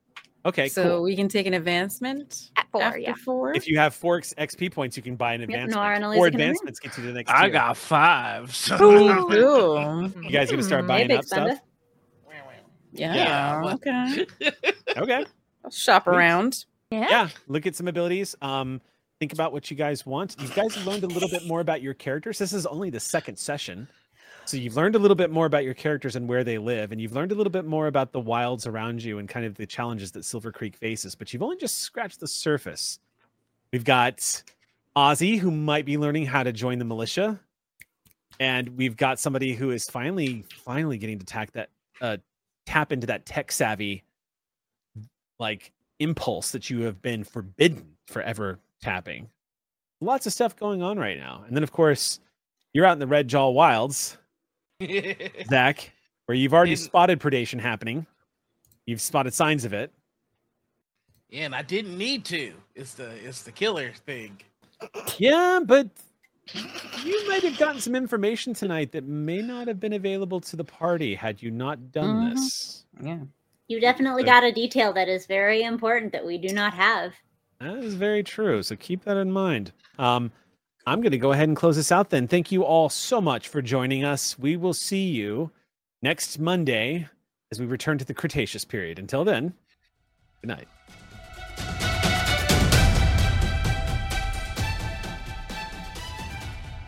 As we wrap up today's thrilling recording on predation, remember that you can catch it live on Twitch at twitch.tv slash althaven every Monday night at 6 p.m. PST. Explore our diverse podcast library, from the $2 creature feature to pest control and beyond. Dive into our rich archive featuring everything from the eerie mysteries of ghosts and werewolves to the epic adventures of Star Trek and superheroes. Your continued support fuels Althaven's journey, so please consider supporting us on Ko-Fi to help create more shows like this. Join our lively Discord community to stay updated on upcoming Haven events. Until next time, keep exploring, keep listening, and keep the Haven spirit alive. Thank you for being a cherished part of Althaven.